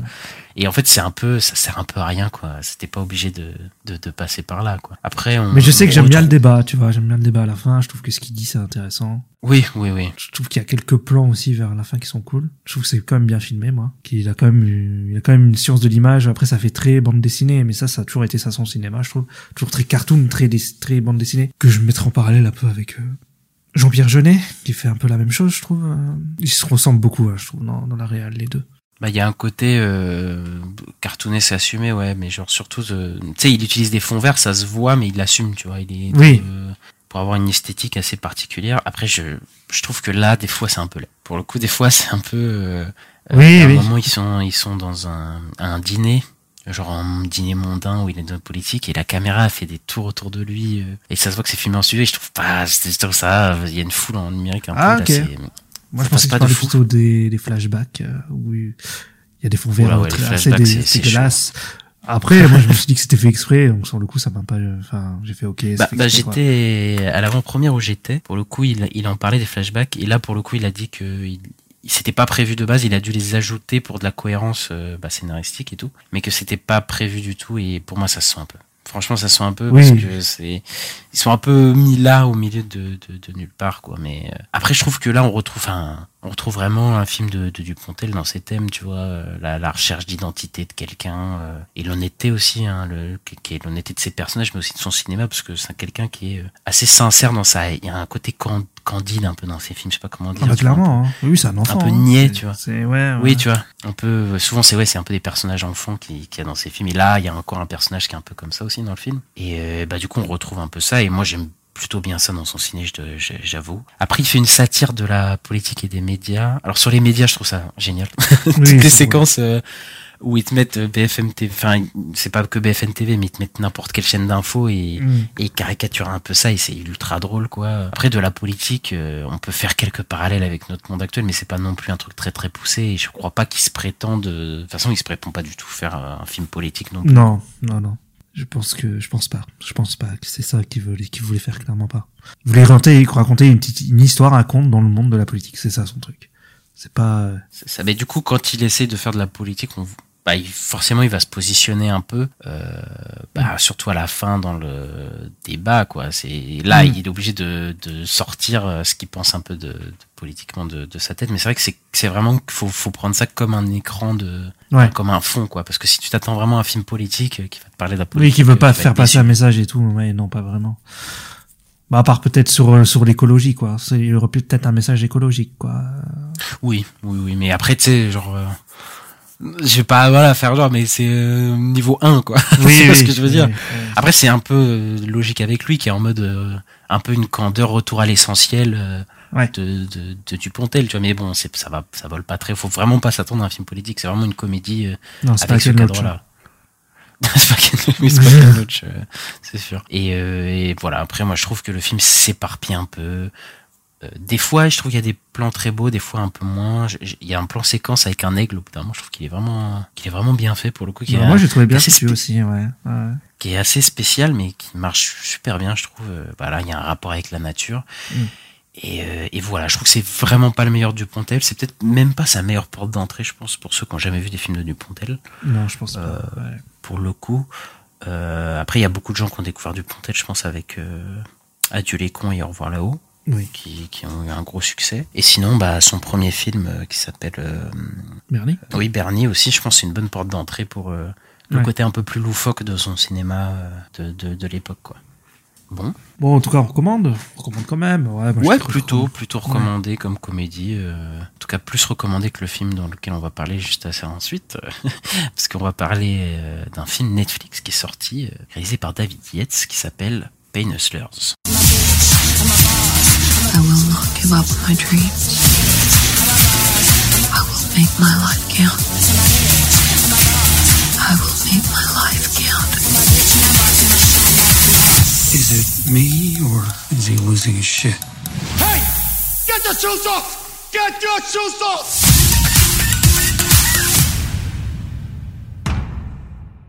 Alors, l'histoire de Pain Hustler, ou marchand de douleur en français, en manque d'argent pour élever convenablement sa fille, Lisa Drake obtient un emploi dans une start-up. L'entreprise ouvrant dans une, dans l'industrie pharmaceutique spécialisée dans les antidouleurs est située dans un centre commercial vieilli- vieillissant de Floride centrale. La mère de famille va alors se retrouver au centre de malversation criminelle aux conséquences mortelles. Et oui. Bah, c'est un, un film inspiré de d'histoire, d'une histoire vraie. Je crois que c'est d'un livre. Mais enfin, Ah, je me demandais, j'ai vu, passé. j'ai vu que c'était adapté d'un livre, mais c'est une histoire vraie? Oui, oui, ça s'est vraiment passé. En fait, ils ont juste changé les noms. En fait, tous les noms ont changé, l'entreprise, les le perso. Mais en fait, c'est c'est un vrai truc qui s'est passé, quoi. Euh, Qui c'est la crise des, des opioïdes, je crois aux Oui. États-Unis, ils appellent ça. euh, Où bah les, les labos pharmaceutiques ont arnaqué euh, beaucoup de, de familles pour vendre des, des, des, des produits, quoi. Et ça s'est arrivé il y a, ça s'était révélé il y a une dizaine d'années, je crois, un truc comme ça, il y a dix ans. Et, euh, et puis voilà, et on a pas mal de séries. Je crois qu'il y, a y a un- il y a une série sur ça euh, sur Disney, Painkillers, je crois que ça s'appelle. Ah oui, ok, d'accord. Et je crois que ça parlait aussi de ça, ce sujet-là. euh, sur, sur- je crois que c'est sur Netflix. euh, voilà. Et bah, c'est un film qui a coûté 50 millions, 50 euh, millions de, de dollars. Donc le nouveau film de David Yates. Donc David Yates qui a fait, on le rappelle, les quatre derniers Harry Potter et les trois Animaux Fantastiques. Il a fait un petit passage aussi euh, pour faire Tarzan, qui est horrible, de, avec euh, Margot Robbie là et le, le- un des Saxguard là. Et bah cette fois ils sont tous du scénariste Wells Tower. Et bah j'ai regardé et il a rien fait avant.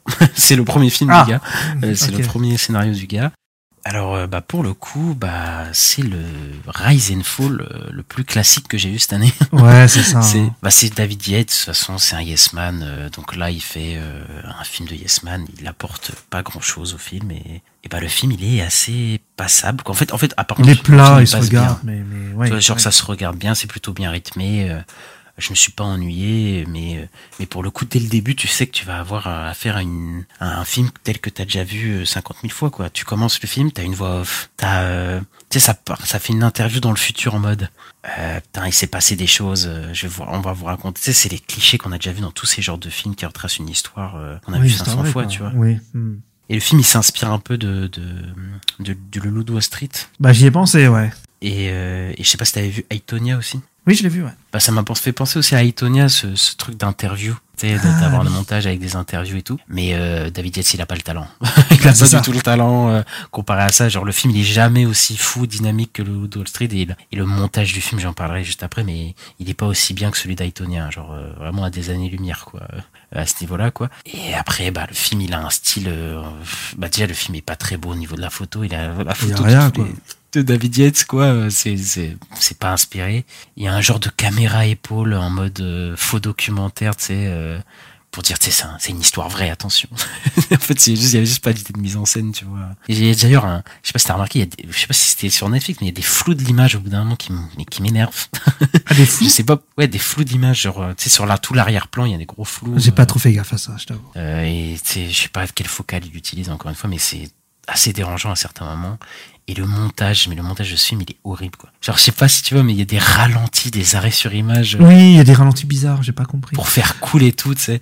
Genre, il y a un arrêt sur image, et puis hop, ça continue, quoi, et où ça change de scène et tout. Mais c'est des trucs qu'on a vu 50 fois, où, tu sais, il essaie de faire le loup de Wall Street, mais c'est pas aussi dynamique.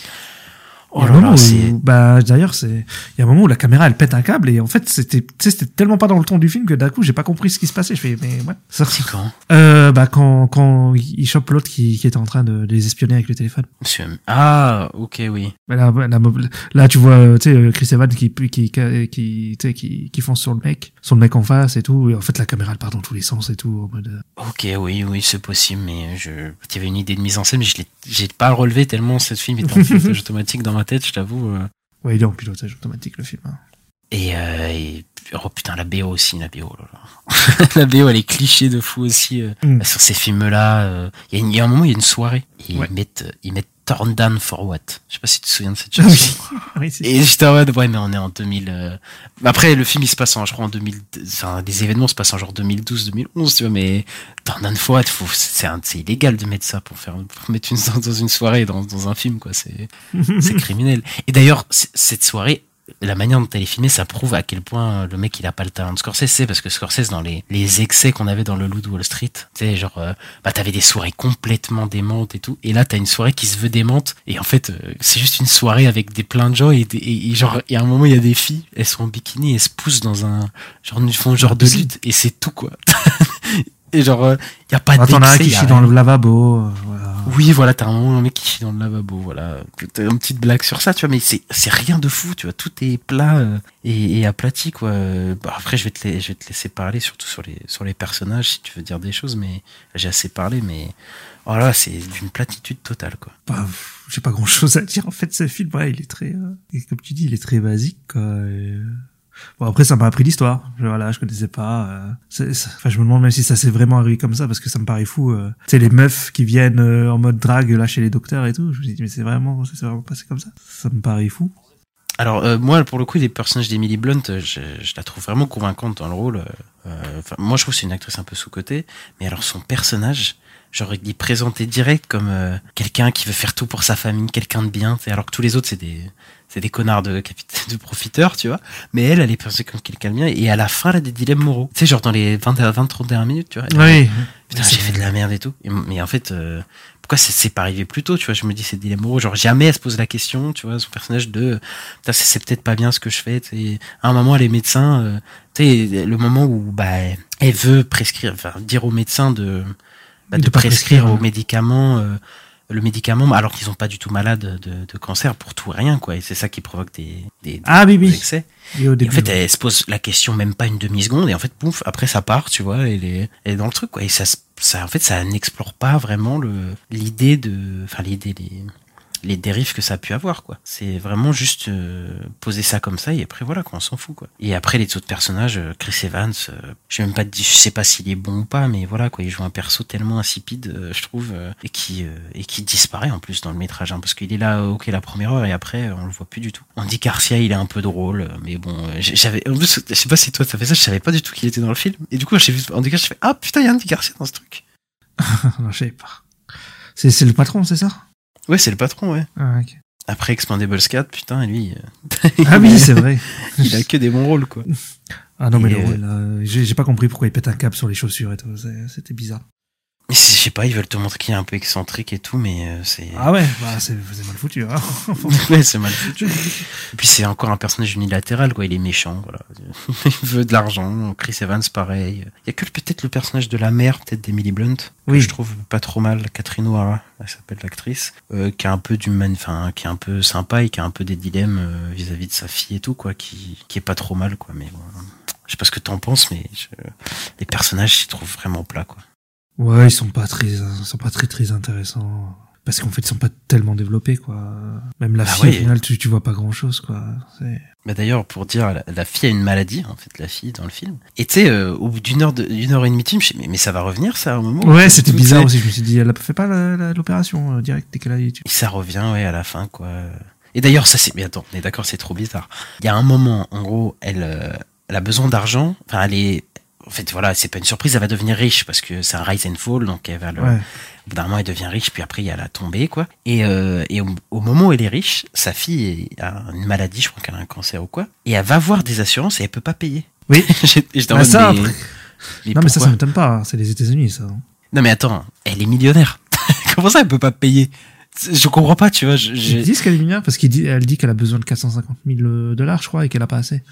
Mais, mais en fait, j'ai- en fait, je pense que c'est un problème dans le film, c'est que ça exploite pas ça, c'est que je n'ai pas compris. Je Ouais. ne comprends pas pourquoi elle ne peut pas retirer de l'argent dans son compte.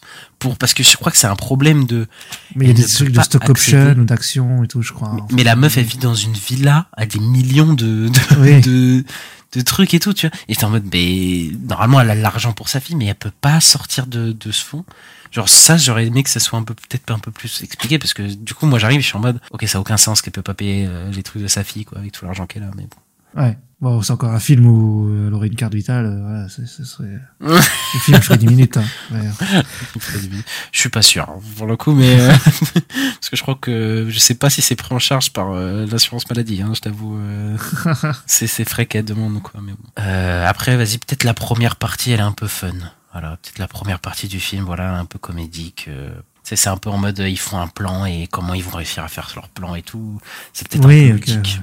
Voilà. Mais en fait, c'est un film qui arrive pas, qui réussit pas sa première partie dans le- la comédie, je trouve. Et qui réussit pas sa deuxième partie plus sérieuse non plus. Donc, euh, Ouais. c'est un film qui réussit pas grand chose. Et, d'ailleurs, je me suis posé la question parce que j'ai pas lu le bouquin. Est-ce qu'ils essayent pas de rendre des personnages méchants bons? Genre, est-ce que le, le personnage de Emily Blunt, est-ce qu'il était pas à la base euh, beaucoup moins euh, bon que ça, tu vois Pour avoir fait ce qu'elle a fait, tu vois. Je me dis, euh, Ouais, c'est vrai que c'est bizarre, euh, mais bon, après, tu comprends aussi qu'elle fait ça pour sa fille, donc euh, qu'elle a besoin d'argent, quoi. Bon. Oui, mais je me dis, est-ce que c'est pas un peu édulcoré? Parce que tu sais, ils aiment, enfin, ils aiment pas possible, avoir hein. le personnage négatif en tant que personnage principal, est-ce qu'ils ont pas édu- édulcoré le truc et qu'en fait le personnage il est beaucoup plus gris que ça, quoi, et que elle était Ouais. très bien consciente de faire du mal aux gens et peut-être que voilà, peut-être pour sa fille, mais en tout cas que c'est pas traité de manière très, euh, très, bah, c'est là c'est traité de manière très unilatérale, quoi, pour le coup de, fait ça pour sa fille et c'est tout, quoi, elle, fait- elle est quelqu'un de bien surtout, faites attention, quoi. Ah, bah, ouais, après, j'ai pas lu le livre, donc je saurais pas te dire, mais c'est possible. Ça m'étonnerait pas, en tout cas. Ça m'étonnerait pas non plus. En tout cas, moi, je, je conseille pas aux gens de mettre ça, ce film. Non, vous pouvez vous en passer. euh, on a déjà vu ça 100 fois, et puis euh, voilà. Scorsese, il a fait mieux. Enfin, il y en a plein d'autres qui a fait mieux que Scorsese. hein. Parce que c'est c'est des trucs qu'on a vu beaucoup, hein, ce genre de- d'histoire. Bah, je conseille euh, Aitonia, moi, du coup, euh, Ouais, aussi. pour un genre de Rise and Fall. Bon, ça parle pas du tout de crise de, de opioïdes et tout, mais ça parle d'une artiste, euh, d'une artiste euh, patinage artistique, je sais pas comment dire. Euh, mais mais voilà quoi, c'est beaucoup mieux fait. C'est et les personnages, par exemple, ils sont beaucoup plus, euh, bah, beaucoup plus gris, tu vois, beaucoup plus négatifs. euh, Il y a des enjeux et les personnages sont vraiment atypiques et le montage en plus du film est super. Voilà, je vous conseille de voir Aitonia s'il est disponible quelque part euh, avec Marco Robbie plutôt que ce film-là. Moi, j'avais vu Dopsic avec euh, Amanda Seyfried, euh, qui est une série qui est sur Disney+, et qui parle, où c'est un peu le même thème, c'est avec un, un truc par rapport aux industries, euh, pharmaceutiques, aussi où elle arnaque les gens, machin, mais là, le personnage, c'est un peu une... C'est pas quelqu'un de bien du début à la fin, quoi. Ils ont pas eu peur de prendre le truc euh, vraiment comme il est, quoique c'est des gens pas forcément recommandables, quoi. Ouais, c'est ça. Bah, Sur le coup, elle était, elle était pas mal, euh, cette série. Euh, Dopsic, une mini-série sur Disney+, ouais. Bah, ensuite, euh, bah, je pense qu'on peut passer à autre chose, quoi. Ouais, bon, on va passer, on va aller, on va passer à Loki. Make the hard choice. It's him. War is on its way. Come on, you're the god of mischief.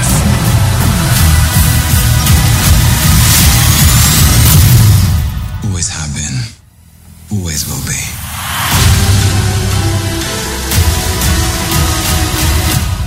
Over the top, don't you think? I thought it was spot on.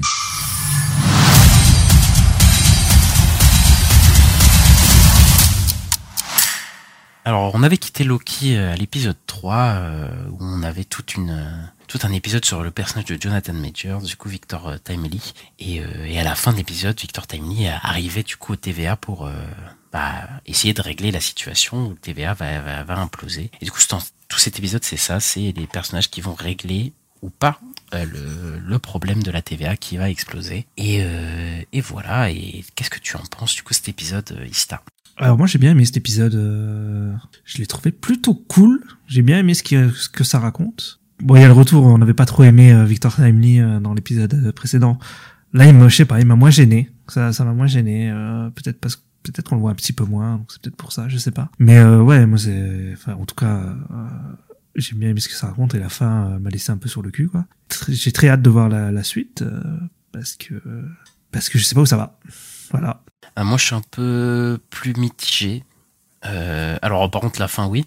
oui, oui, à la fin, j'étais dedans. Les dix dernières minutes de l'épisode, c'était, euh, enfin, c'était super. Je trouve, c'était hyper dynamique. Il y avait une, enfin, toujours une bonne musique et tout. Et, et là, tu sais, tu sens que quelque chose de gros va, va arriver. Bon, ma- malheureusement, ils nous ont spoilé que à un épisode 4, il se passe un truc de fou. Tu vois. Ils sont obligés de le dire, tu vois. Les, C'est les- la presse et tout.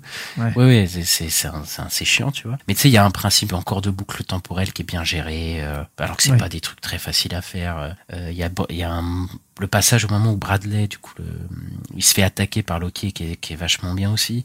Oui. Donc du coup, il y a, il y a- vraiment les dernières minutes euh, et puis la fin est ultra osée. Donc on reparlera bah, à la fin euh, de, de- de notre analyse, tout ça. Bah, pour le coup, moi j'ai un problème avec euh, cette saison, c'est que les Loki et Sylvie, pour le coup, ils sont, Sont- un peu sont que l'ombre d'eux-mêmes, quoi. Enfin, c'est Ouais, vraiment- ils sont un peu secondaires, je suis d'accord. c'est un peu des vecteurs pour suivre le, le, le film, mais, euh, mais ils, racontent, ils font du surplace, quoi, encore. Et j'avais, depuis l'épisode 2, vers l'épisode 2, j'avais un peu ce, cette crainte. Et là, vraiment, là, c'est. Puis quatre épisodes, euh, bon, Loki, il est très stylé, voilà. euh, Mais euh, son personnage, il a plus de dilemme. Là, il est en pilotage automatique. Sylvie, pareil. Sauf à un moment, Sylvie, pour le coup, où euh, Mobius, Avec il parle tarte de, de. Ouais, c'est ça, il parle d'aller chercher une tarte. Et où là, Sylvie, pour le coup, elle est en mode. Bah là, la discussion, elle est vraiment prenante parce que, bah, il y a un problème d'enjeu, en fait, je trouve, dans la série où bah, on sent pas la gravité de, du fait que les. Bah, les gens meurent quoi dans des tas toutes tes- plein de timelines quoi et on le sent jamais vraiment. Et là pour le coup elle est en mode euh, non mais mec euh, c'est pas drôle en fait là on rigole pas Mobius euh, il y a plein de gens qui sont en train de mourir et là pour le coup j'ai senti le ok là remet un peu les, les enjeux au devant de la scène parce que Ouais. bah, c'est important quand même de, de dire ça et euh, bah, cette petite scène là je trouve qu'elle est elle est pas trop mal pour euh, bah, pour me réimpliquer en tout cas dans le récit quoi Ouais. mais pour le coup, au niveau des persos, euh, enfin déjà moi Jonathan Majors, non. moi je suis pas d'accord là. Non, il est insupportable encore là, à cabotiner là. je- je- moi j'ai- j'aime. Et après il y a un côté comédique pour le coup qui marche bien dans, dans, dans l'épisode au début. Quand il est avec Obi, moi je trouve c'est sympa encore. Oui, avec Obi, ça marche bien les deux. Ils ont une bonne dynamique. Voilà, c'est assez drôle. euh, Mais lui, par contre, euh, putain, il faut se le trimballer quoi. Euh, tout, tout l'épisode. Euh, on a aussi un moment où Renslayer montre qu'elle est euh, bah, prête à tout. Pour le coup, Ouais. prête à tout pour euh, ses buts où elle tue les gens dans le cube, euh, dans la dans la pièce où ils sont tous enfermés. Ah ouais, c'est horrible cette scène. Enfin, on, on voit rien, donc ça va, mais euh, c'est quand même horrible ce qu'elle fait, quoi. Bah, pour le coup, le, le... Ah, je suis assez mitigé parce que la scène, déjà, elle est- j'adore la, la pièce, elle est hyper orange, euh, Ouais. hyper belle, euh, je trouve la photographie à ce moment-là. Et j'aime bien le, le regard de Miss Minute qui est purement sadique, là, qu'il faut les gens Ouais. se, faire, euh, se faire écraser, mais je trouve qu'ils auraient pu mettre ça mieux en scène quand même. Franchement, je, euh, je dis pas que j'aurais voulu les voir se faire exploser. tu vois, je, je vais peut-être pas. euh, pas dire ça, mais je trouve que c'était assez facile de juste filmer la, la tête des gens. De toute façon, je pense que c'était la seule solution euh, qu'ils Bah, avaient. ouais, le problème c'est que là c'est un truc assez violent et bon, si tu veux rester PG-13, euh, je vois pas trop comment tu peux faire en vrai. hein. Mais je pense que s'ils avaient un, un je dis pas que le metteur en scène n'est pas bon, mais je pense qu'ils avaient un, un metteur en scène assez créatif, euh, je pense qu'il aurait pu rendre ça encore plus malaisant, encore plus euh, dérangeant. Ah, peut-être. Ouais. Et euh, Ouais, mais moi les voilà, sons ça me suffit, tu vois, les. Enfin voilà. ça me suffit. Oui, les sons, oui, c'est pas trop mal, tu vois, mais, mais j'ai un petit A, je, je me dis ça aurait pu, voilà, être un peu, un peu mieux, quoi. Euh, après, l'épisode est peut-être un peu long. Est peut-être un peu long, les 30 premières minutes, je les ai un peu sentis, pour le coup, ça tourne où, où Victor Tammy, il est en mode, ah, je vais chercher du café, je vais faire autre truc, tu vois, et je suis en mode, bon. Euh, après, peut-être, je me dis, mon expérience, elle est peut-être, euh, un peu biaisée par le fait que les gens disent, ah, putain, cet épisode-là était fou, et tout. Du coup, tu sais, tu, Ah, oui. tu cherches à ça tout de suite, alors que c'est vraiment dans les. Non, mais moi 15 j'avais entendu que c'était le cliffhanger qui était fou, donc tu vois, j'ai pas, j'ai pas pensé comme ça, tu vois. Oui, mais je me suis, enfin, je me suis dit peut-être tout l'épisode est comme ça. Enfin, tu vois, je, je savais pas du tout, et donc du coup peut-être ça a un peu biaisé ma ma vision du truc. Après, euh, je trouve que c'est quand même un des meilleurs épisodes de cette saison quand même. Parce que mon l'épisode 3 il m'avait pas enchanté forcément. Euh, et, c'est- et en fait c'est- vraiment parce qu'il y a son final qui est vraiment haletant là pour le coup euh, et ça balance. Et, là pour le coup bah, enfin avant de- d'aborder la fin j'ai quand même dire qu'il y a une scène qui est hyper bizarre de la manière dont elle, est faite. C'est vers la fin ils sont dans tu sais il y a Loki qui, qui se tue lui-même du coup. Oui, et il y a un téléphone qui sonne. Oui. et ils te font une mise en scène en mode qui c'est qui est derrière ce téléphone? Oui, bah oui, mais c'est la question Ouais. et tu te dis, mais pourquoi? Et après, tu déclenches et c'est Ouro- Ouroboros, tu vois. Ouais, je dis, mais, mais pourquoi ils, pourquoi ils, pourquoi ils font ce suspense-là pour ça, tu vois? Je dis, mais, enfin, j'étais censé me poser la question de qu'il allait se passer un truc bizarre avec ce téléphone et je comprends pas pourquoi ils ont fait ça, tu vois. Euh, c'est c'est très étrange. c'est drôle. Enfin, moi, ça m'a fait rire, en tout cas. Euh, Voilà. Ouais, mais non, Mais- si c'est pour faire rire à ce moment-là, t'es pas censé rire, quoi. Là, t'es pas dans la rigolade, quoi. Normalement, Oh, dans les si. 10 dernières minutes, t'es en mode, euh, là, là, quand même, la tension est monte, quoi. T'as les enjeux qui montent et, et juste, j'ai pas compris pourquoi ils faisaient ça, mais euh, c'est pour un effet comique, je trouve ça un peu grossier. Bah, là, je suis pas d'accord. Moi, ça m'a fait rire. Après, j'aime bien les trucs grossiers, peut-être. Non, mais euh, pour le coup, c'est que là, t'avais vraiment un enjeu dramatique et là, il y avait il y a plus de blagues quoi tu vois dans les 10-15 dernières minutes c'est en mode là c'est un course contre la montre ça va exploser puis personne fait des blagues là c'est la situation est en danger si c'est pour faire une blague euh, bah je trouve ça enfin après moi je l'ai pas ressenti comme une blague juste de l'incompréhension du coup ça m'a pas ressorti du, du truc mais si c'était pour ça je pense que c'est dangereux quand même de faire ça à ces moments là quoi. Pourquoi c'est dangereux D'accord? bah ça peut totalement niquer euh, la tension quoi qui, qui se passe Ah, bah non, bah ça la tue pas, je trouve. Bah moi en tout cas si je l'avais pris comme un truc comique, je pense que ça m'aurait euh, tué l'attention. Mais comme je l'ai pas pris comme un truc comique, j'ai pas compris ce qui se passait à ce moment-là. Non, mais tu vois, le bah, truc comique, genre même quand, quand il dit, il dit ouais, euh, euh, ouais, on faut désactiver, on peut, euh, on va pas faire ça, sinon ça, on va désactiver les tampons, il y aura, il y aura de la magie. Et tu vois, ils gueulent, ils disent, euh, bah désactivez-les et tout. Bah, moi, ça me fait rire, tu vois. Enfin, c'est, c'est ce genre de truc, quoi. C'est pas. Ok, après ça, ça, ça m'a peut-être moins dérangé parce que c'était dans le flux de, bah, dans la manière dont les personnages y sont, mais en même temps c'est dans le l'urgence aussi, tu vois. Alors que là, la- là c'est vraiment que de la mise en scène là pour le coup sur le téléphone, c'est euh, c'est pas Ouroboros qui est un peu fou euh, dans sa tête, ouais, et qui a son, son- sa manière d'être, c'est genre vraiment, là ils, ils ont vraiment forcé le trait de, qu'est-ce que c'est que ce coup de téléphone, tu vois, genre sur le visage. Oui, mais dans ils l'épisode prennent leur temps. Mais parce que c'était dans l'épisode 1. Ah, c'était dans l'épisode 1 Bah oui, dans l'épisode 1, tu le voyais arriver, justement, le, le Loki, là, qui arrive. Oui. C'était dans l'épisode 1, quand il allait dans le futur, et qui trouvait Sylvie dans le, mais je me il y avait le téléphone qui sonnait. qui sonnait. Si, il y avait le téléphone qui sonnait. Je me souviens même pas du tout que, que, que l'épisode. Ah bah si, si, c'est ça, c'est, ça fait une boucle. Ok, non, mais je, je savais que ça faisait une boucle, mais je me souvenais pas du tout que le téléphone avait sonné et qu'il décrochait et tout. C'est très étrange du coup de, de, de, faire, de faire un suspense euh, sur ce coup de téléphone pour que ça donne rien. c'est quoi c'est Enfin bref, euh, par, sais pas, ça m'a pas dérangé, moi, ça m'a rien fait du tout. J'ai vraiment pris ça comme un truc euh, marrant. quoi. Et euh, je voulais juste dire aussi que parce que tu parlais de Sylvie, mais il y a une scène sympa aussi entre Sylvie et Loki, moi je trouve, euh, bah, dans la salle des tartes euh, où ils se parlent, tu sais? Ah oui, mais alors là, c'est là où je dis c'est pilotage automatique. C'est la troisième fois de la série où Loki fait référence à, à À ce qui s'est passé avant. Ouais, à Thor ou même ce qui s'est passé dans les Avengers. C'est la même chose en boucle. Quoi. Non, ouais, mais c'est- bon. C'est ça, ça, oui, ça, non, ok. Mais plus quand il dit, elle- il parle du temps, puis elle dit ouais, on, on joue à Dieu, et, euh, et il dit bah on est des dieux, tu vois. Et là, moi, je- c'est trop stylé, je trouve quand il dit ça, tu vois. On est il est stylé tout le temps, Tom Hiddleston. Euh, c'est pas. Mais tu vois, encore ça, ça, cette discussion, je trouve que ça apporte rien. C'est encore du surplace, tu vois. Pour moi, Ah, ouais. il y a pas de truc concret vis-à-vis de ça, tu vois. Ouais, je suis pas vraiment d'accord parce que Sylvie, elle est, elle est en plein doute, quoi. Ah, moi, j'ai l'impression que surtout Sylvie, elle est en surplace depuis, depuis qu'on l'a revue dans l'épisode 2, quoi. Enfin, bref. Parlons de, de quelque chose qui nous euh, hype un peu quand même. C'est la fin de cet épisode. Bah ouais. C'est pour le coup, ils ont pas, bah, ils ont pas réussi. Et ça, ça- il y a tout qui pète. Ouais, ouais. euh, Monsieur Jonathan Majors qui se retrouve en, en, ch- en chair à...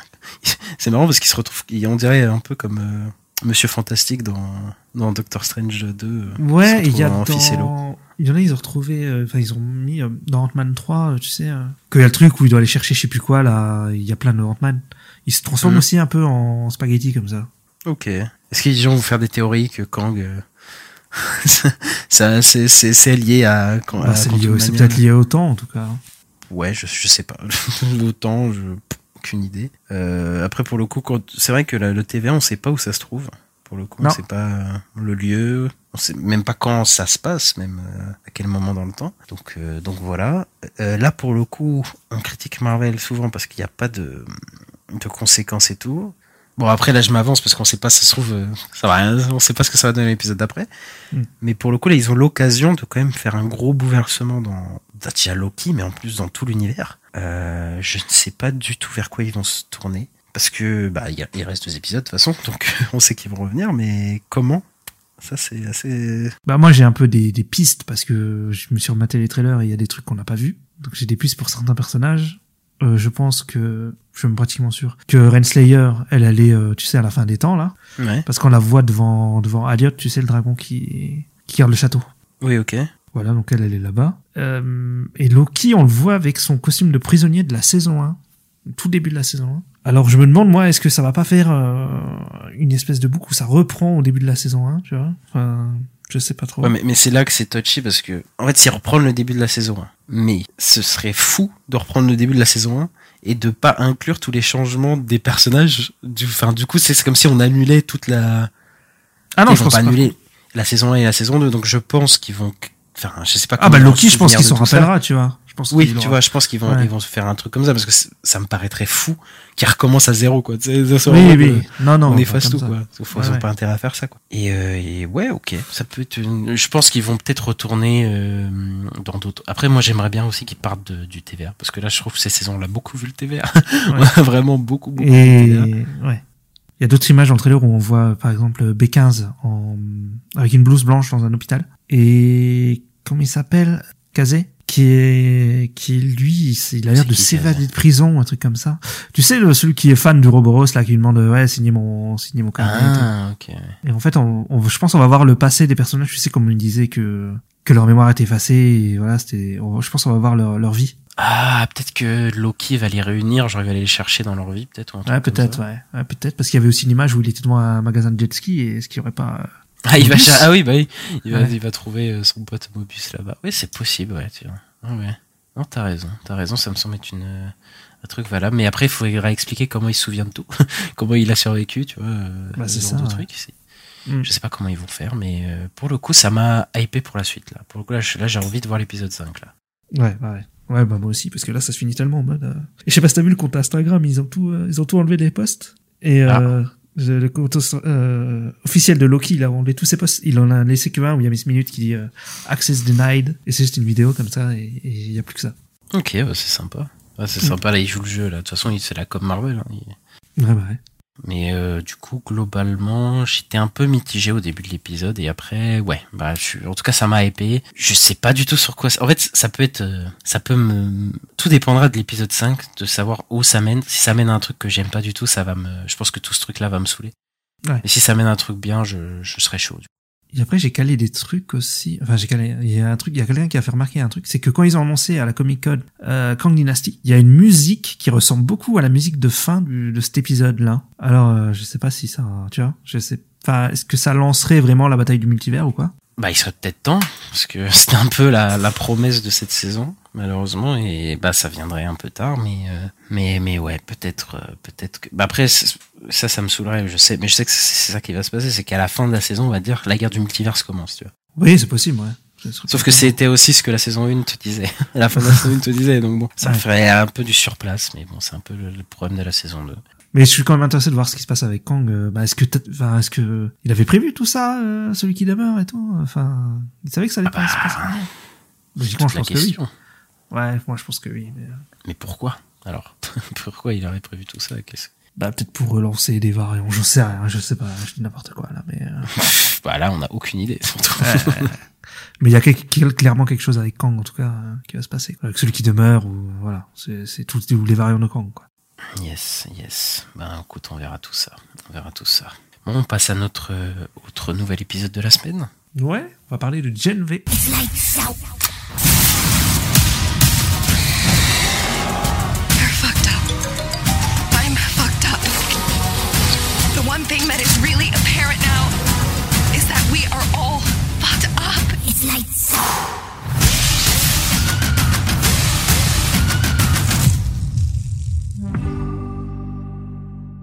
Alors, dans l'épisode précédent de Gen V, euh, on était rentré dans la tête de Kate. En fait, les personnages étaient rentrés dans la, la- la tête de, de Kate. Il y avait eu un petit caméo de Soldier Boy. Et en fait, on a vu un peu le background d'un peu tous les personnages, même de Jordan et de... euh, Marie. Ouais, Marie et André.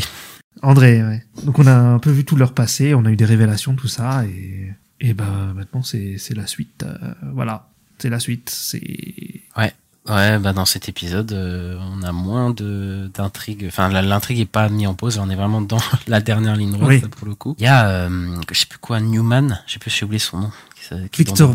C'est pas Victoria Neumann, je crois? C'est, je crois que c'est ça, Victoria Neumann, qui est dans la série The Boys, qui est euh, secrétaire de défense, je sais pas trop quoi là.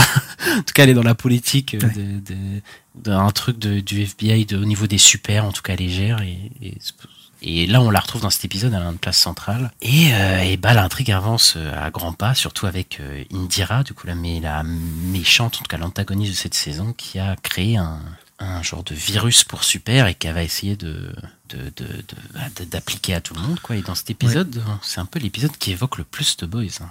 Oui, clairement, c'est le plus lié à The Boys. C'est pour ça que j'ai trouvé, j'ai trouvé sympa moi. ça Mais fait ouais, plaisir ouais. Même si moi j'ai un problème avec euh, le personnage de Victoria Neumann là, mais euh, ouais bon, c'est Tu l'aimes plus poli. Non, c'est politiquement, je sais pas si c'est une bonne idée de faire ça, mais bon, c'est.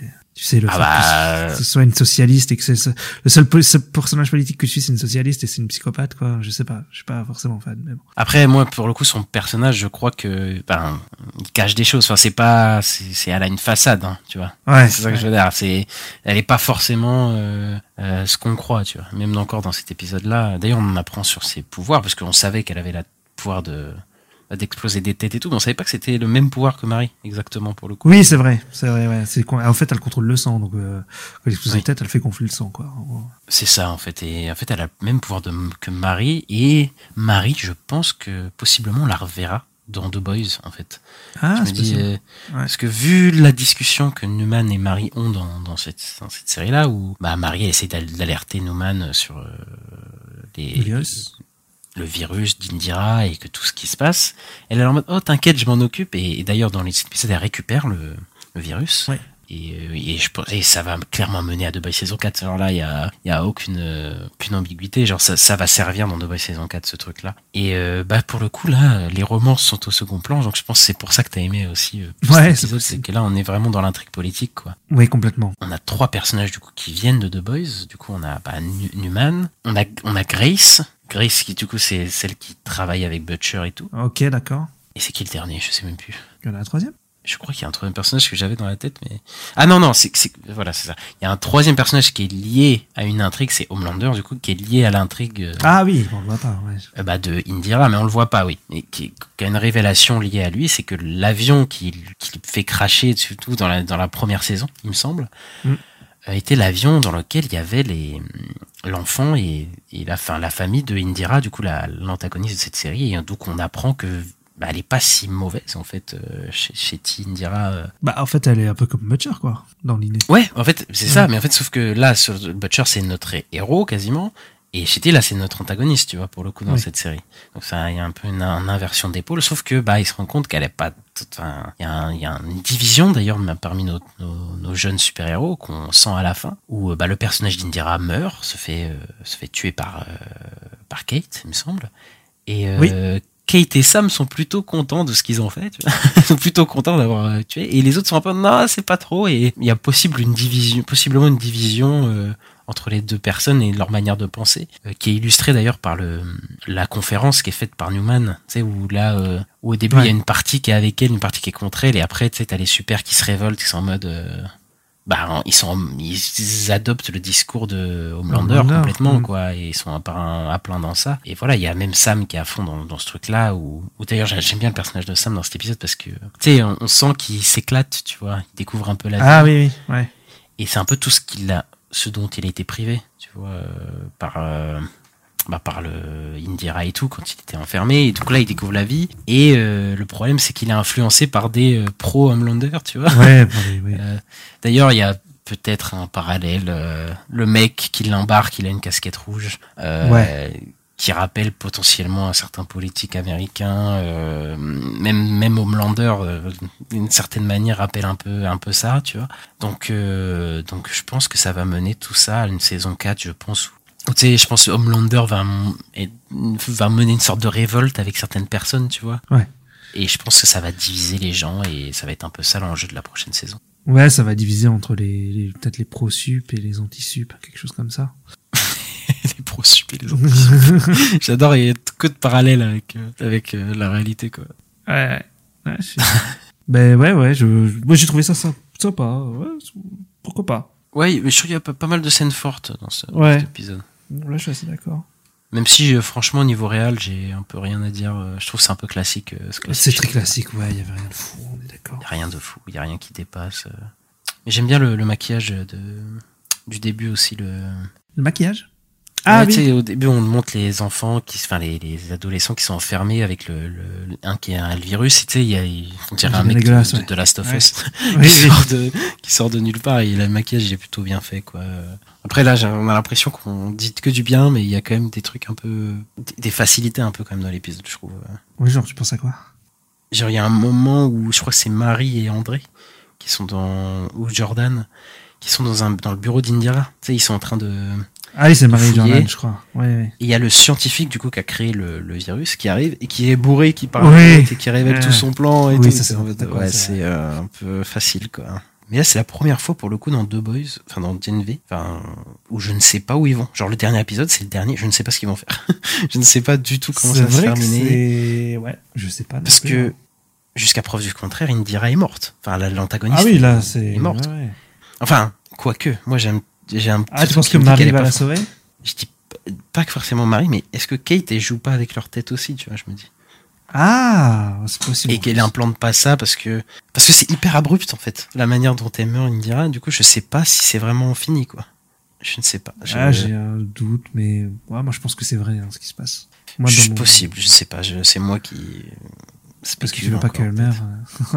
non c'est pas que je, Non, parce- je sais pas qu'elle meurt mais mais comme c'est l'antagoniste de toute la saison et qu'elle est morte à l'épisode 7 et qu'à l'épisode 8 je sais pas du tout ce qui va se passer je me pose des questions quoi Bah, ça sera peut-être pas elle. euh, Enfin, je sais pas. euh, Moi, je... là, c'est en train de diviser euh, le truc en deux équipes. Là, je vois bien, ouais, genre Sam et Kate, un peu que l'école soit divisée. Bah, de toute façon, en plus, l'école, là, ils ont co- compris que c'était un laboratoire. C'est un truc de test, c'est même pas une école. Ils sont juste là pour être étudiés. C'est, je sais plus qui c'est qui dit, mais euh, qui dit ça, mais euh, en gros, ils sont juste là pour être étudiés. Donc, je sais pas. je- Peut-être la vérité va être révélée et ça va partir en couille, quoi. Ouais, je... Voilà. ouais ouais ouais mais ouais possible tu vois mais juste que ça correspond pas au, au truc classique de série tu sais où t'as vraiment un Oui. climax tu vois je m'attendais vraiment au climax en mode la confrontation avec Indira et tout et, et là non bah non là c'est maintenant donc euh, Ouais, là, je je suis ouais, le final, je sais pas ce que c'est non plus. hein. C'est vrai que, à part euh, que ce serait un truc qui irait vers The Boys saison 4, euh, je sais pas trop. Parce que les deux euh, qu'on voyait comme des méchants de la série sont décédés. Donc, euh, et même Newman je pense qu'elle sera pas là dans le prochain épisode je crois qu'elle était là elle a pris son truc elle va se barrer quoi mais bah, c'est ça, ouais. après ça va peut-être juste c'est un règlement de compte entre les entre les jeunes quoi mais bon Ouais, moi, je vois bien, je vois un truc comme ça, ouais. on, on verra bien bon on passe euh, au banger comme disent les jeunes de la semaine on va vous parler d'une sortie Netflix d'un animé euh, qui s'appelle Pluto.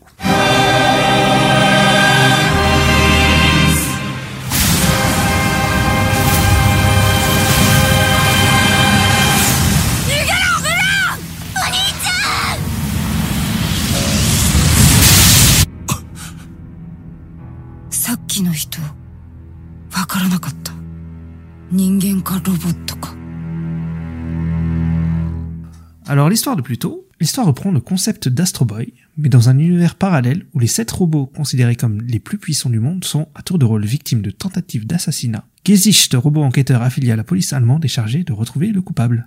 Ouais, c'est ça, le, le- c'est un genre de polar de science-fiction euh, qui est sur 8 épisodes d'une heure, comparé à d'autres animés où c'est souvent 20, 20 minutes, euh, voilà, c'est quadrillé dans ces trucs-là. Plutôt, c'est assez, un- assez spécial puisque c'est, je crois que c'est la première fois que je vois un animé qui est pas dans des carcans de- d'animé en fait. Qui est Ah pas, bah, qui se limite pas dans des trucs, qui, qui a des épisodes de 1h, 1h10, euh, 55 minutes, 57 minutes, c'est un genre, genre, c'est pas, euh, c'est- t'as Ah, pas, t'as pas des vrai. obligations, quoi. C'est, c'est ça qui est, c'est pour ça que j'aime beaucoup ce format-là, en tout cas, euh, de, dans la série, quoi. Après, je, je sais que pour moi, c'est la première œuvre de Urasawa que je, je, je connais. Est-ce que tu peux nous, peut-être nous présenter Urasawa, peut-être vite fait? euh?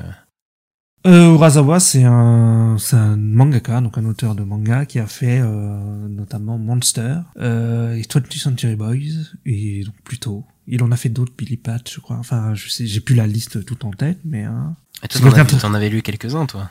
Moi j'ai lu 20th Century Boys et, euh, et plutôt. Ouais, je les ai Ouais. lus. Euh, ouais, c'est quelqu'un de très reconnu dans, dans le milieu, quoi. Et c'est quelqu'un qui fait des mangas très plutôt thriller policier, plutôt adulte. Euh, voilà, on n'est pas dans le shonen, on est dans du seinen, donc euh, c'est c'est différent des mangas qu'on voit habituellement. C'est pas du Naruto, quoi. C'est pas du Naruto, Z, Bah là, euh, tu One Piece, de, euh, de- machin. Neketsu, là. Ouais, voilà.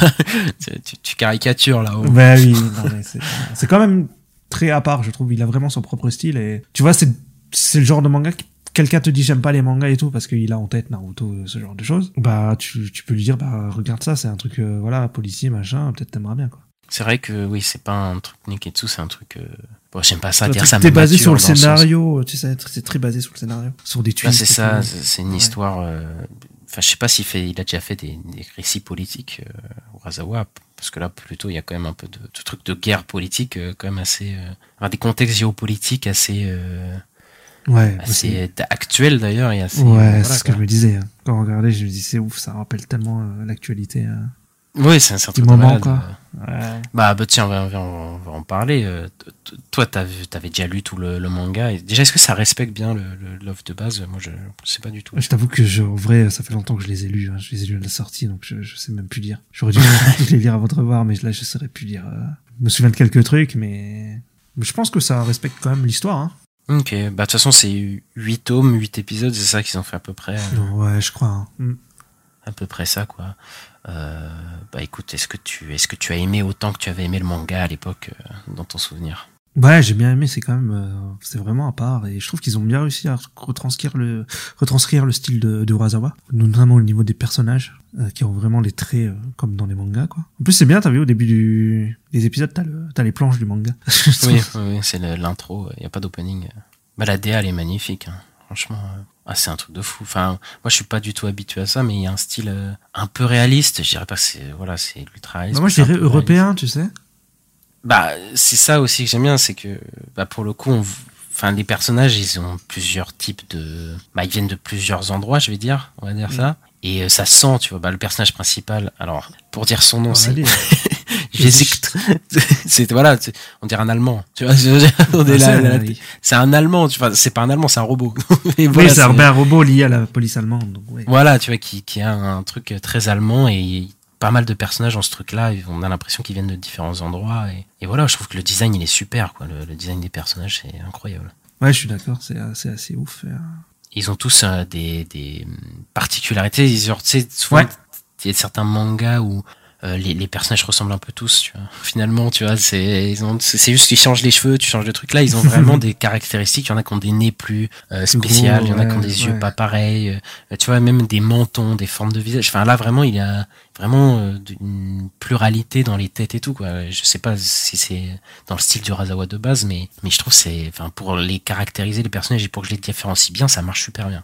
Ouais, je suis d'accord. Bah, les, les sept robots là, dont enfin, je parlais dans le résumé, ils sont vraiment chouettes, je trouve. euh. En plus, ils sont tous attachants. euh, sont- C'est tous des super personnages. Ben, c'est, c'est le point fort du, du, enfin, le point fort. Pour moi, il y a que des points forts dans ce, dans cette série. Ouais. Mais, mais euh, ouais, moi, les persos, c'est le, le meilleur truc du film. Tu, il, ça, en plus, au début, enfin, l'épisode 1, c'est bien pour savoir si tu vas aimer ou pas, parce que, en fait, il est un peu décou- découpé en deux parties. On a les 30 premières Oui. minutes où on, est dans le polar, et dans les, dans les 20, 20, 30 dernières minutes, on est dans autre chose. On suit un robot et un mec. Et Ouais. genre, juste cette histoire, il, il était pas obligé de s'attarder dessus. Mais en fait, elle est super, cette histoire, parce que, bah, déjà, ça te montre directement comment il va traiter les robots directement après et qu'au final c'est enfin les, les plus touchants dans le truc c'est les robots quoi. Il arrive à vraiment mettre une humanité en eux et, et ça marche super bien. Et en fait l'anime c'est constamment ça fait des allers-retours entre l'enquête de Jesic du coup Ouais. le, le personnage et des nouveaux personnages qui sont qu'on a peut-être déjà vu euh, avant dans la série dans la- dans l'anime ou pas. Et en fait on va s'attarder vraiment dessus tout un background il te fait dessus. Ils sont tous intéressants. C'est rarement vu ça où tu sais à chaque fois qu'il y a un nouveau personnage le mec te raconte son histoire et tout. C'est c'est hyper intéressant tu vois. Je suis à fond avec eux ils sont hyper attachants même les personnages un peu négatifs euh, antago- voilà au bout d'un Oui. moment il y a un personnage qui est contre un peu notre personnage principal et t'es en mode ah ouais putain mais en fait lui son histoire elle est super prenante tu vois. Mais alors que le premier abord tu l'as suivi pendant vite fait un épisode et t'es en mode ouais mais c'est un petit peu un salaud et tout. Et non en fait non il va t'explorer. Il prend son temps parce que des fois euh, pendant 20 minutes il y a pas de Jésic tu vois y a pas Jésic c'est un autre personnage Oui. et, et ça marche super bien tu vois c'est vraiment tous les personnages surtout les robots ils sont surtout en quête d'identité voilà c'est ça leur un des, des thèmes principaux qu'il aborde mais il arrive toujours à les d'ailleurs d'abord le, le polar, le- l'enquête qui est hyper passionnante pour le coup. À chaque fois il y a des révélations, des des, des trucs qui se qui, qui s'ajoutent à l'enquête. Et t'es hyper pris. C'est hyper bien rythmé et ça passe d'un personnage à l'autre, mais d'une fluidité, c'est un truc de fou quoi. Ouais, je suis d'accord. Bah, c'est c'est vrai que c'est- très bien écrit, quoi, comme manga.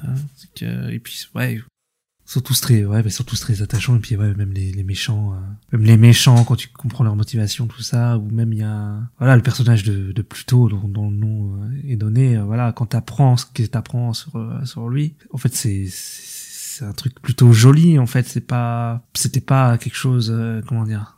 J'essaie de pas spoiler, mais c'était pas un truc. euh, Non, mais en fait, en fait, rien n'est manichéen. en Voilà, c'est ça. C'est ça. Ouais, c'est que même au fur et à mesure on- qu'on apprend dans, dans, dans, dans, le, dans la série, c'est qu'au début, on te met un contexte géopolitique. Ouais. Euh, on te dit que, bah, en fait, il y a une guerre, entre guillemets, euh, euh, où des robots, en tout cas les sept robots légendaires, les sept robots euh, ont permis à libérer, euh, entre guillemets, euh, la Perse, parce qu'il y a un pays qui s'appelle la Perse, un pays du Moyen-Orient, quoi, euh, qui, euh, qui aurait développé des robots euh, tueurs et tout, et c'est pour ça qu'ils sont intervenus et qu'ils ont rétabli la paix. Et en fait, on se rend compte que c'était pas si vraiment ça ce qui s'est passé, tu vois. Et ça rappelle énormément le contexte. bah, ça parle beaucoup d'une actualité actuelle, enfin vraiment, Ouais. tu vois, dans des guerres. Mais aussi le contexte, parce que j'ai vu le manga est sorti en 2003, euh, la guerre en Irak. euh, c'est, enfin, là pour le coup, on est un Je pense que c'était l'inspiration, c'était ouais, ça devait être la guerre en Irak, ouais. ouais, ouais. Mais enfin, le mec, il était dans l'actualité, quoi. Quand il écrivait à l'époque, tu vois. Mais c'est, il y a vraiment des trucs hyper actuels, quoi. Et, et pas que sur la guerre, hein, d'ailleurs, hein, parce que, bah, évidemment, le racisme, euh, Oui. c'est toujours actualité. Il y a aussi de l'utilisation des médias. Au bout d'un moment où je trouve ils utilisent les médias pour faire passer certains messages, pour certains trucs, c'est très actuel aussi. La manière dont c'est traité. Ouais. Il y a évidemment l'intelligence artificielle au milieu de tout ça. Alors sur le coup, l'intelligence artificielle, oui, c'est pas le truc le plus original du monde, on va pas se mentir. euh, Est-ce que les hum- les robots ont une conscience ou pas? C'est un truc qui est euh, vieux comme, euh, comme Ouais. tous les trucs de SF. Mais pour le coup, j'ai rarement vu une œuvre exploiter autant ce truc-là. Tu vois, genre tous les robots. Hmm. Les, les, les, tous les robots, ils ont un truc, un dilemme spécial, euh, une thématique, un truc qui fait que il exploite à fond tout le tout cet univers-là. Ouais, j'aime bien aussi euh, ce qu'il y a au niveau de, tu sais, euh, quand on parle des droits des robots, on dit quels droits ils ont, tout ça, qu'il y a eu des lois, etc. euh, tout un truc, ouais, tout, tout politique, sociétal en fait par rapport aux robots, et c'est vachement intéressant. Bah, on sent aussi, j'aime bien, ce que j'aime bien, c'est qu'on rentre dans un univers, il y a déjà eu des trucs avant, tu vois, c'est, Ouais. c'est, ça et de toute façon, attends, je dis peut-être de la merde, mais ça, ça se, ça s'inspire, entre guillemets, de, du travail de, de celui qui a fait Astro Boy, c'est ça? Ah mais oui, clairement, bah, bah, il y a Astro Boy dans le... Oui, mais ce que je veux dire, c'est que c'est pas c'est pas qu'une histoire inventée, parce qu'il reprend énormément des trucs de là-dedans, mais il change un peu des trucs pour faire sa propre histoire, il me Oui, il fait son propre, oui, il reprend le lore, il fait un peu ce Mais comment s'appelle celui qui a fait Astro? Os- euh, Osamu Tezuka? C'est ça, voilà, Osamu Tezuka, donc euh, le, le père du manga euh, japonais, il me semble que c'est lui, hein, celui Oui. euh, Oui, oui, qui a inspiré à peu près tout le monde, et donc il s'inspire de Astro, qui est pas du tout, enfin dans mon souvenir, c'est pas du tout une histoire aussi, euh, Ah bah non, c'est pas du tout dans cet esprit-là, donc c'est un peu pour enfants, Astro. bah d'ailleurs Astro est très secondaire à l'histoire aussi, enfin très, est secondaire en tout cas à l'histoire. Là, on, on c'est vraiment Jésict, du coup, le, le personnage principal Oui. De ce, de ce truc-là, quoi. Et, euh, et voilà, moi, en tout cas, je trouve que c'est euh, super. C'est super, euh, tout ce que j'ai vu. Euh, j'ai, j'ai- je sais même pas si je peux dire un truc euh, qui est pas bien, quoi, parce que je, peut-être que, peut-être, ouais, on est peut-être un peu perdu à certains moments, tu vois. Je dirais, euh, c'est un moment, des fois, t'es perdu, mais c'est voulu. Mais, c'est- mais c'est voulu, ouais. Ce que je veux dire, c'est qu'au final, après, il te reprend, en fait, avec d'autres trucs et tout. Tu fais, ah, ok, ok. Ouais, Donc ouais. voilà, je, euh, c'est très dense, mais ça, c'est tellement bien rythmé que tu suis tout, quoi. Ça glisse, quoi. Je trouve que de toute façon, quand t'arrives à la fin, au dernier épisode, il, te donne toutes les réponses et si t'es perdu, de toute façon, c'est bon, t'auras, tout et c'est, bien écrit, quoi. C'est, t'arrives à la fin, voilà, t'as toutes les réponses, ça se conclut et puis voilà, quoi. Et, euh, Puis il y a une vraie enquête, il y a une vraie progression dans tout ce que Ouais. tu découvres de l'univers. La base que tu as au début, et puis tu découvres que en fait certains personnages ils sont pas tellement comme ça. Puis en fait le contexte géopolitique, ah bah en fait il y a peut-être d'autres trucs en dessous. Et puis progressivement, progressivement, tu as des clés de lecture et tu as des trucs. Et ah ok. Et en fait c'est ça tout glisse, tout est vraiment hyper bien construit. J'ai scénaristiquement je trouve ça hyper bien quoi. Je trouve ça hyper Ouais. bien. Et visuellement moi la DA, euh, un peu rétro euh, réaliste, euh, enfin pas réaliste, mais rétro science-fiction, tu vois, je trouve que ça marche super bien. Enfin, il y a, il y a des trucs en 3D, mais voilà, moi, moi, ce qui me saoule un peu, mais ça me dérange pas du tout dans l'œuvre pour le coup. Il y a des séquences qui sont euh, dantesques, euh, accompagnées d'une musique aussi. Il y a beaucoup de scènes qui sont accompagnées de la musique qui est incroyable, je trouve, dans à certains moments. Moi, je le conseille euh, fois 100, fois 100 plutôt sur. Netflix. Vous allez. Moi, juste dirais de la 3D sur les tulipes. À il y a des tulipes, ça, j'ai trouvé ça pas très beau. Mais euh, bon, sinon, généralement, ça va, ça passe. Et ouais, la, la musique, je suis d'accord avec toi. La musique, elle, est- elle est incroyable. Il y a des super. Bah, tu parlais du premier épisode où il y a une histoire avec un compositeur de, de, de musique de film, et la musique, elle est trop belle, je trouve. Tout est bien foutu et franchement, c'est à voir. euh, Si vous l'avez pas vu, euh, regardez-la. Ah, moi, j'ai envie de, bon, j'ai envie de regarder Monsters maintenant, tu vois. Genre, j'ai Ah oui, j'ai envie vraiment de voir ça. Après, Monsters, c'est beaucoup plus long, me semble. Donc, euh, je- je- ça va être encore un peu plus, euh, voilà. Et c'est qui est aussi disponible sur Netflix, d'ailleurs, Monsters, il me semble. Mm. Et, euh, et donc, voilà, moi, je suis, euh, je suis complètement conquis par ce truc qui, euh, bah, qui, en plus, comme on a dit au début, est bah, pas commun dans l'animation, quoi, d'avoir des épisodes d'une heure pour chaque, truc, un format 8 épisodes. Euh, l'animation japonaise, d'habitude, c'est vraiment 24, euh, 24 minutes, euh, les, les 12 épisodes, tu vois, c'est, c'est assez spécial et je trouve que c'est vachement bien. Quoi. Ça, les épisodes, ils ont leur propre rythme, ils ont leur propre truc, ils, ils te font pas des faux suspens à la fin des épisodes. euh, voilà, il- c'est vraiment, euh, voilà, c'est vraiment hyper bien fait, calibré et C'est bien foutu, je suis d'accord. Ouais. on passe aux chroniques de box-office. Ouais. Donc on va parler du box-office. Alors, donc euh, bah voilà, énorme surprise. Donc le numéro 1 du box-office, c'est Five Nights at Freddy's. Et je dis énorme surprise, pourquoi? Parce qu'en fait, il était prévu, je crois, vers 50 millions euh, pour son opening weekend. Donc euh, l'ouverture, euh, bah, les trois jours, quoi, vendredi, samedi, dimanche. Il était prévu à 50 millions, il me semble, sur trois jours. Et il Aux a fait États-Unis, il me semble. aux États-Unis, ouais, sur le, le- le territoire américain. Et il a fait 78 millions. Donc euh, voilà, il a fait 18 millions de plus. C'est incroyable. euh, Et ben, le film, il est, euh, bah, c'est le deuxième plus grande ouverture pour un film de, pour une adaptation pardon de, de jeux vidéo au cinéma, qui Ouais. est devant euh, Sonic the Hedgehog euh, 2 et bon derrière Mario évidemment qui a, fait un raz de marée cette année, mais ça veut dire encore une fois que les adaptations de jeux vidéo sont encore en forme et, et voilà quoi. C'est Ah, ça prend de ouf, hein. Mm. c'est c'est ouais, ça prend de ouf. Je pense qu'on va s'en bouffer encore pendant, pendant pendant un moment de ça parce que ça marche très bien et, et Ouais. on va on va sûrement vous en parler d'ailleurs la semaine prochaine. Donc Ici, on parle de films d'horreur. C'est euh, le troisième plus gros box-office euh, en ouverture, derrière les deux films euh, ça. c'est vrai, c'est vrai que c'est aux États-Unis, c'est le plus grand, la plus grande ouverture et je pense que le film là, il va, je crois qu'il a coûté pas cher, il a coûté même pas 30 millions, un truc comme ça. Euh, 25, Et- ouais. 25 millions, ouais, bon voilà, euh, là il est parti pour pour euh, pour, pour tout défoncer. Hein. Là il est à 130,6 millions de dollars à l'échelle mondiale parce qu'il a fait 52,6 millions de dollars à l'étranger. Euh, donc bon, il marche un peu mieux euh, en domestique euh, qu'en- qu'à l'étranger, mais bon, il n'est pas sorti partout. Par exemple, en France, il n'est pas encore sorti. Et sachant aussi que c'est une sortie euh, simultanée Peacock. Bah, c'est la meilleure euh, ouverture mondiale d'horreur de 2023 euh, jusqu'à présent, euh, qui est meilleure que la Non 2, qui était euh, possiblement le, le plus gros carton. Et là, je pense qu'il s'envole euh, clairement euh, euh, pour Ouais. rapporter des centaines et des centaines de millions. hein. Là, c'est Ah, bah, c'est fou. là, c'est bien parti. Hein. Ouais, il, a fait déjà, il, a déjà, il a déjà remboursé. euh, c'est- bon, quoi. C'est bon. On a, on a un week-end. J'ai vu qu'il y a Scooper là, qui parlait qu'il y aurait une suite. oui, c'est pas. Un film qui fait un carton, il a une suite, oui, c'est pas, c'est pas étonnant. Bon, là, de toute façon, c'est- là, il y a une, il y a une franchise. Là, il y a, là je Ouais, pense qu'il y en bah, a, bien il y a cinq en préparation. Là. C'est clair. Ensuite, ben, on a euh, notre rendez-vous de la semaine avec Taylor Swift. euh, son, Ça son fait trois semaines. Ça fait trois semaines qu'il est là, il est deuxième euh, au box-office, puisqu'il a rapporté euh, 14,7 millions de, de, de dollars au box-office euh, américain. Et là, j'ai en plus, on a appris il y a pas longtemps qu'il avait dépassé les 200 millions de dollars au box-office. euh, au box-office mondial, Euh, donc euh, donc c'est pas mal euh, pour le coup. Euh, je sais pas si ça va devenir le film concert le plus vu de tous les temps parce que je crois que c'est à deux, dans les 250, 270 millions pour Mm. This Is It. Peut-être ça va pas être euh, finalement euh, Ah ouais, si- tu crois si près du but. Bah, en fait, c'est le box-office euh, un- étranger en fait qui est pas aussi haut que. Ouais, c'est ça, en fait. C'est aux États-Unis que ça cartonne. Ouais. Mais après, ça reste un carton mondial. Enfin, ça reste un truc de fou et je pense que là, on va s'en bouffer aussi des films concerts. hein. On va s'en bouffer aussi, je crois, ouais, c'est clair.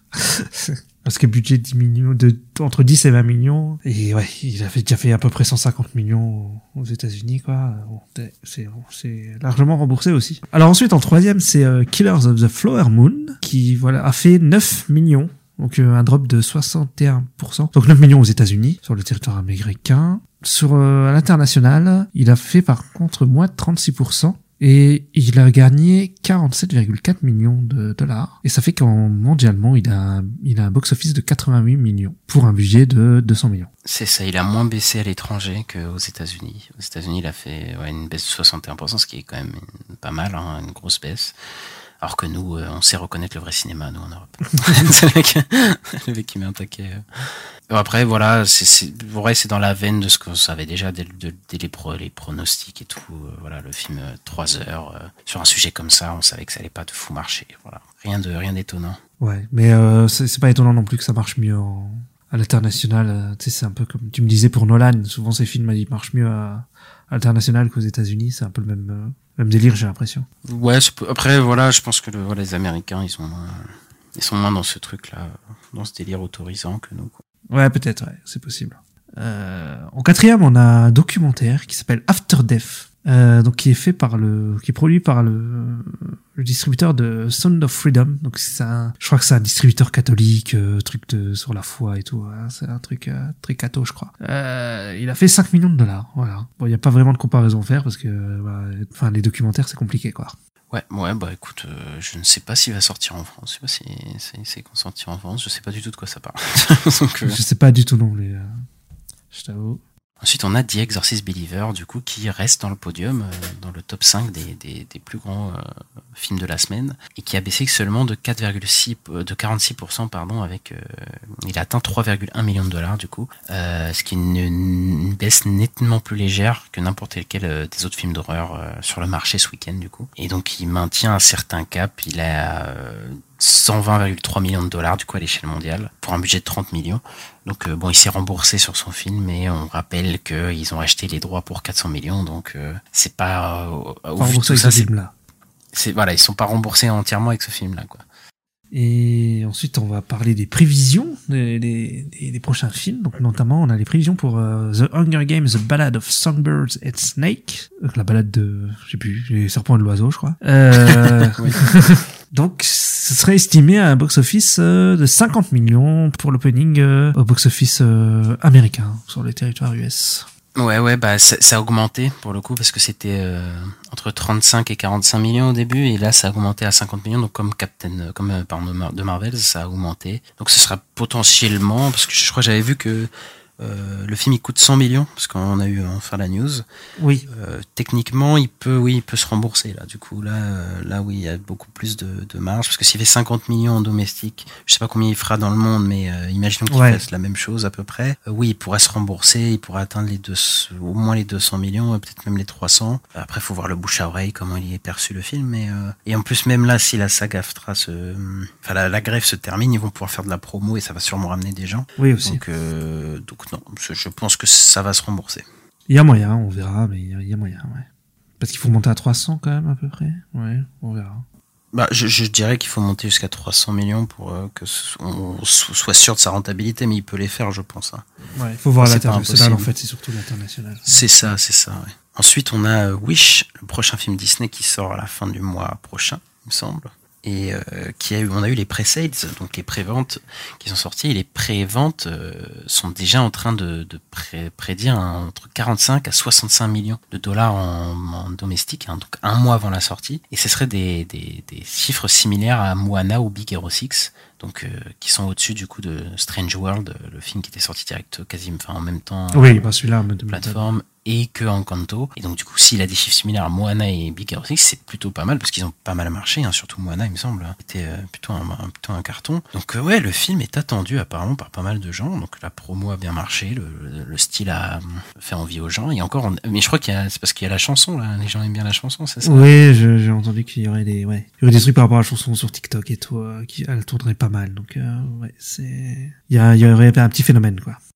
Et on y est encore à un, un mois, quoi. Donc ça se trouve, ça peut encore euh, augmenter. Ça peut Donc ça, ça peut être un gros raz-de-marée, ce film-là. Donc le retour peut-être de Disney euh, dans quelque chose de, bah, dans des, dans une- de la rentabilité au niveau des films d'animation. Parce Bah, que ça plus, fait longtemps que c'est pas arrivé. hein. En plus, c'est le Disney un peu de Noël et tout, donc, euh, ouais, ça peut, ça peut, ouais, ça peut faire un gros carton, ça. C'est, le truc Après, c'est le film des 100 ans, en plus aussi. euh, On verra ce que ça donne, mais en tout cas, ça, ça sent le, le carton, le box-office. Ouais, ça sent, je sens aussi bien un petit, un, un petit succès pour ce film en tout cas. Ok, bah écoute, euh, on a fini pour notre euh, chronique box-office. On peut passer euh, bah, aux sorties de la semaine prochaine, à nos attentes. Alors, au cinéma, on retrouve le maître qui n'était pas revenu depuis 10 ans, oui, Hayao Miyazaki, le réalisateur de Totoro, de La Princesse Mononoke, euh, enfin Princesse Mononoke, le meilleur film d'animation de tous les temps, euh, du Château dans le ciel, bref, de tous les Ghibli, enfin pas tous les Ghibli, mais d'énormément de Ghibli que vous connaissez. Ben, il revient 10 ans après Le Vent se lève avec Le Garçon et le Héron au cinéma, et moi je suis hypé de chez hypé parce que j'adore Miyazaki, voilà. j'adore Miyazaki et, leur, et le voir au cinéma parce que ça va être mon, bah, le premier que je découvre en salle parce que j'ai vu euh, Shiro en salle, mais je l'avais déjà vu avant. Et là, je suis, je suis très content de, découvrir ce Miyazaki qui revient euh, avec ce film et, et un retour au fantastique d'ailleurs, enfin un, un imaginaire apparemment parce que Le vent se lève c'était bah, pas du tout ça du coup. Et, euh, et toi, qu'est-ce que t'en penses, Ista Ah oui, je suis chaud. Bah ça, ouais, le, le, le retour de Miyazaki. Et puis il y a un Ghibli un peu 2D comme ça et tout, parce que ça fait longtemps. Hein. Le dernier Ghibli est en 3D, euh, sur Netflix, je crois. hein, C'est euh, Aya et la sorcière. Mais le, le style comme ça, euh, je crois qu'il y a eu les souvenirs de Marnie et c'est tout quoi. Et depuis Ghibli, ils ont pas sorti grand chose. Donc le retour de Ghibli et de et en plus réalisé par Miyazaki, ouais, ça, ça donne envie. Vraiment, j'ai j'ai hâte. Voilà, ça se rate pas, hein, Miyazaki. Voilà, c'est ça la, la, leçon. Et ensuite, on a aussi, euh, on a Invincible qui revient pour euh, la, sa saison 2, donc vendredi prochain. Voilà, moi je suis, j'ai très hâte de voir. En plus, ça va parler du multiverse, donc j'ai hâte de voir euh, le multivers euh, traité par. Ah bah, euh, multivers, ça c'est. Ah, c'est la mode. choquant. J'ai jamais traité ça. D'ailleurs, il y a des rumeurs qui disent ouais, il y aura peut-être Spider-Man et tout. C'est très bizarre, oh mais là là là là là. S'il vous plaît, laissez-moi tranquille. Non, non.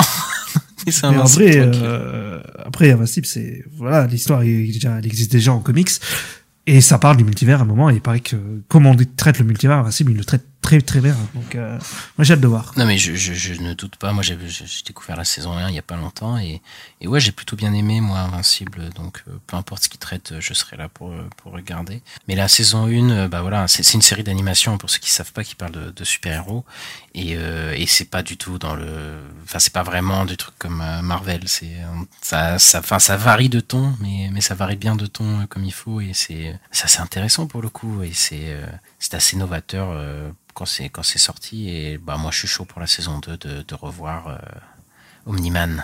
J'allais l'appeler le Homelander mais mais c'est un lapsus un peu révélateur aussi. donc euh, donc voilà, on, on verra ce que ça donne. Bah, de toute façon, les deux personnages sont en DLC dans le nouveau Mortal Kombat. Donc, euh, voilà. Je jouais pas à Mortal Kombat parce que c'est pas fou, mais euh... non, c'est sympa Mortal Kombat, c'est pas vrai. non mais c'était juste pour te trigger. je ne joue pas aux jeux de combat, je, je ne connais Bon, bah, en tout cas, Invincible pourrait se rapprocher d'un The Boys, tu vois, un peu, je trouve. Oui, oui, ça peut un peu, oui. Même s'il y a un côté un peu euh, adolescent Mais- à certains moments aussi. hein. Ouais, ouais, ouais. En fait, c'est un mélange euh, d'ici De Marvel The et The Boys et Gen. V en fait. c'est Ouais. The Boys et Gen V euh, mélangés. Ouais, aussi. ouais. Et, euh, et voilà, et nous on est hypés, on se retrouve euh, la semaine prochaine pour euh, parler de tout ça. Oui. Donc mettez les 5 étoiles sur les, les, les plateformes de streaming. C'est ça, 5 étoiles, n'hésitez pas à vous abonner, à nous suivre sur les réseaux sociaux, arrobase, euh, la nuit des sorties. Et voilà, on se retrouve la semaine prochaine. Ouais, on vous dit à bientôt. À bientôt, salut Salut.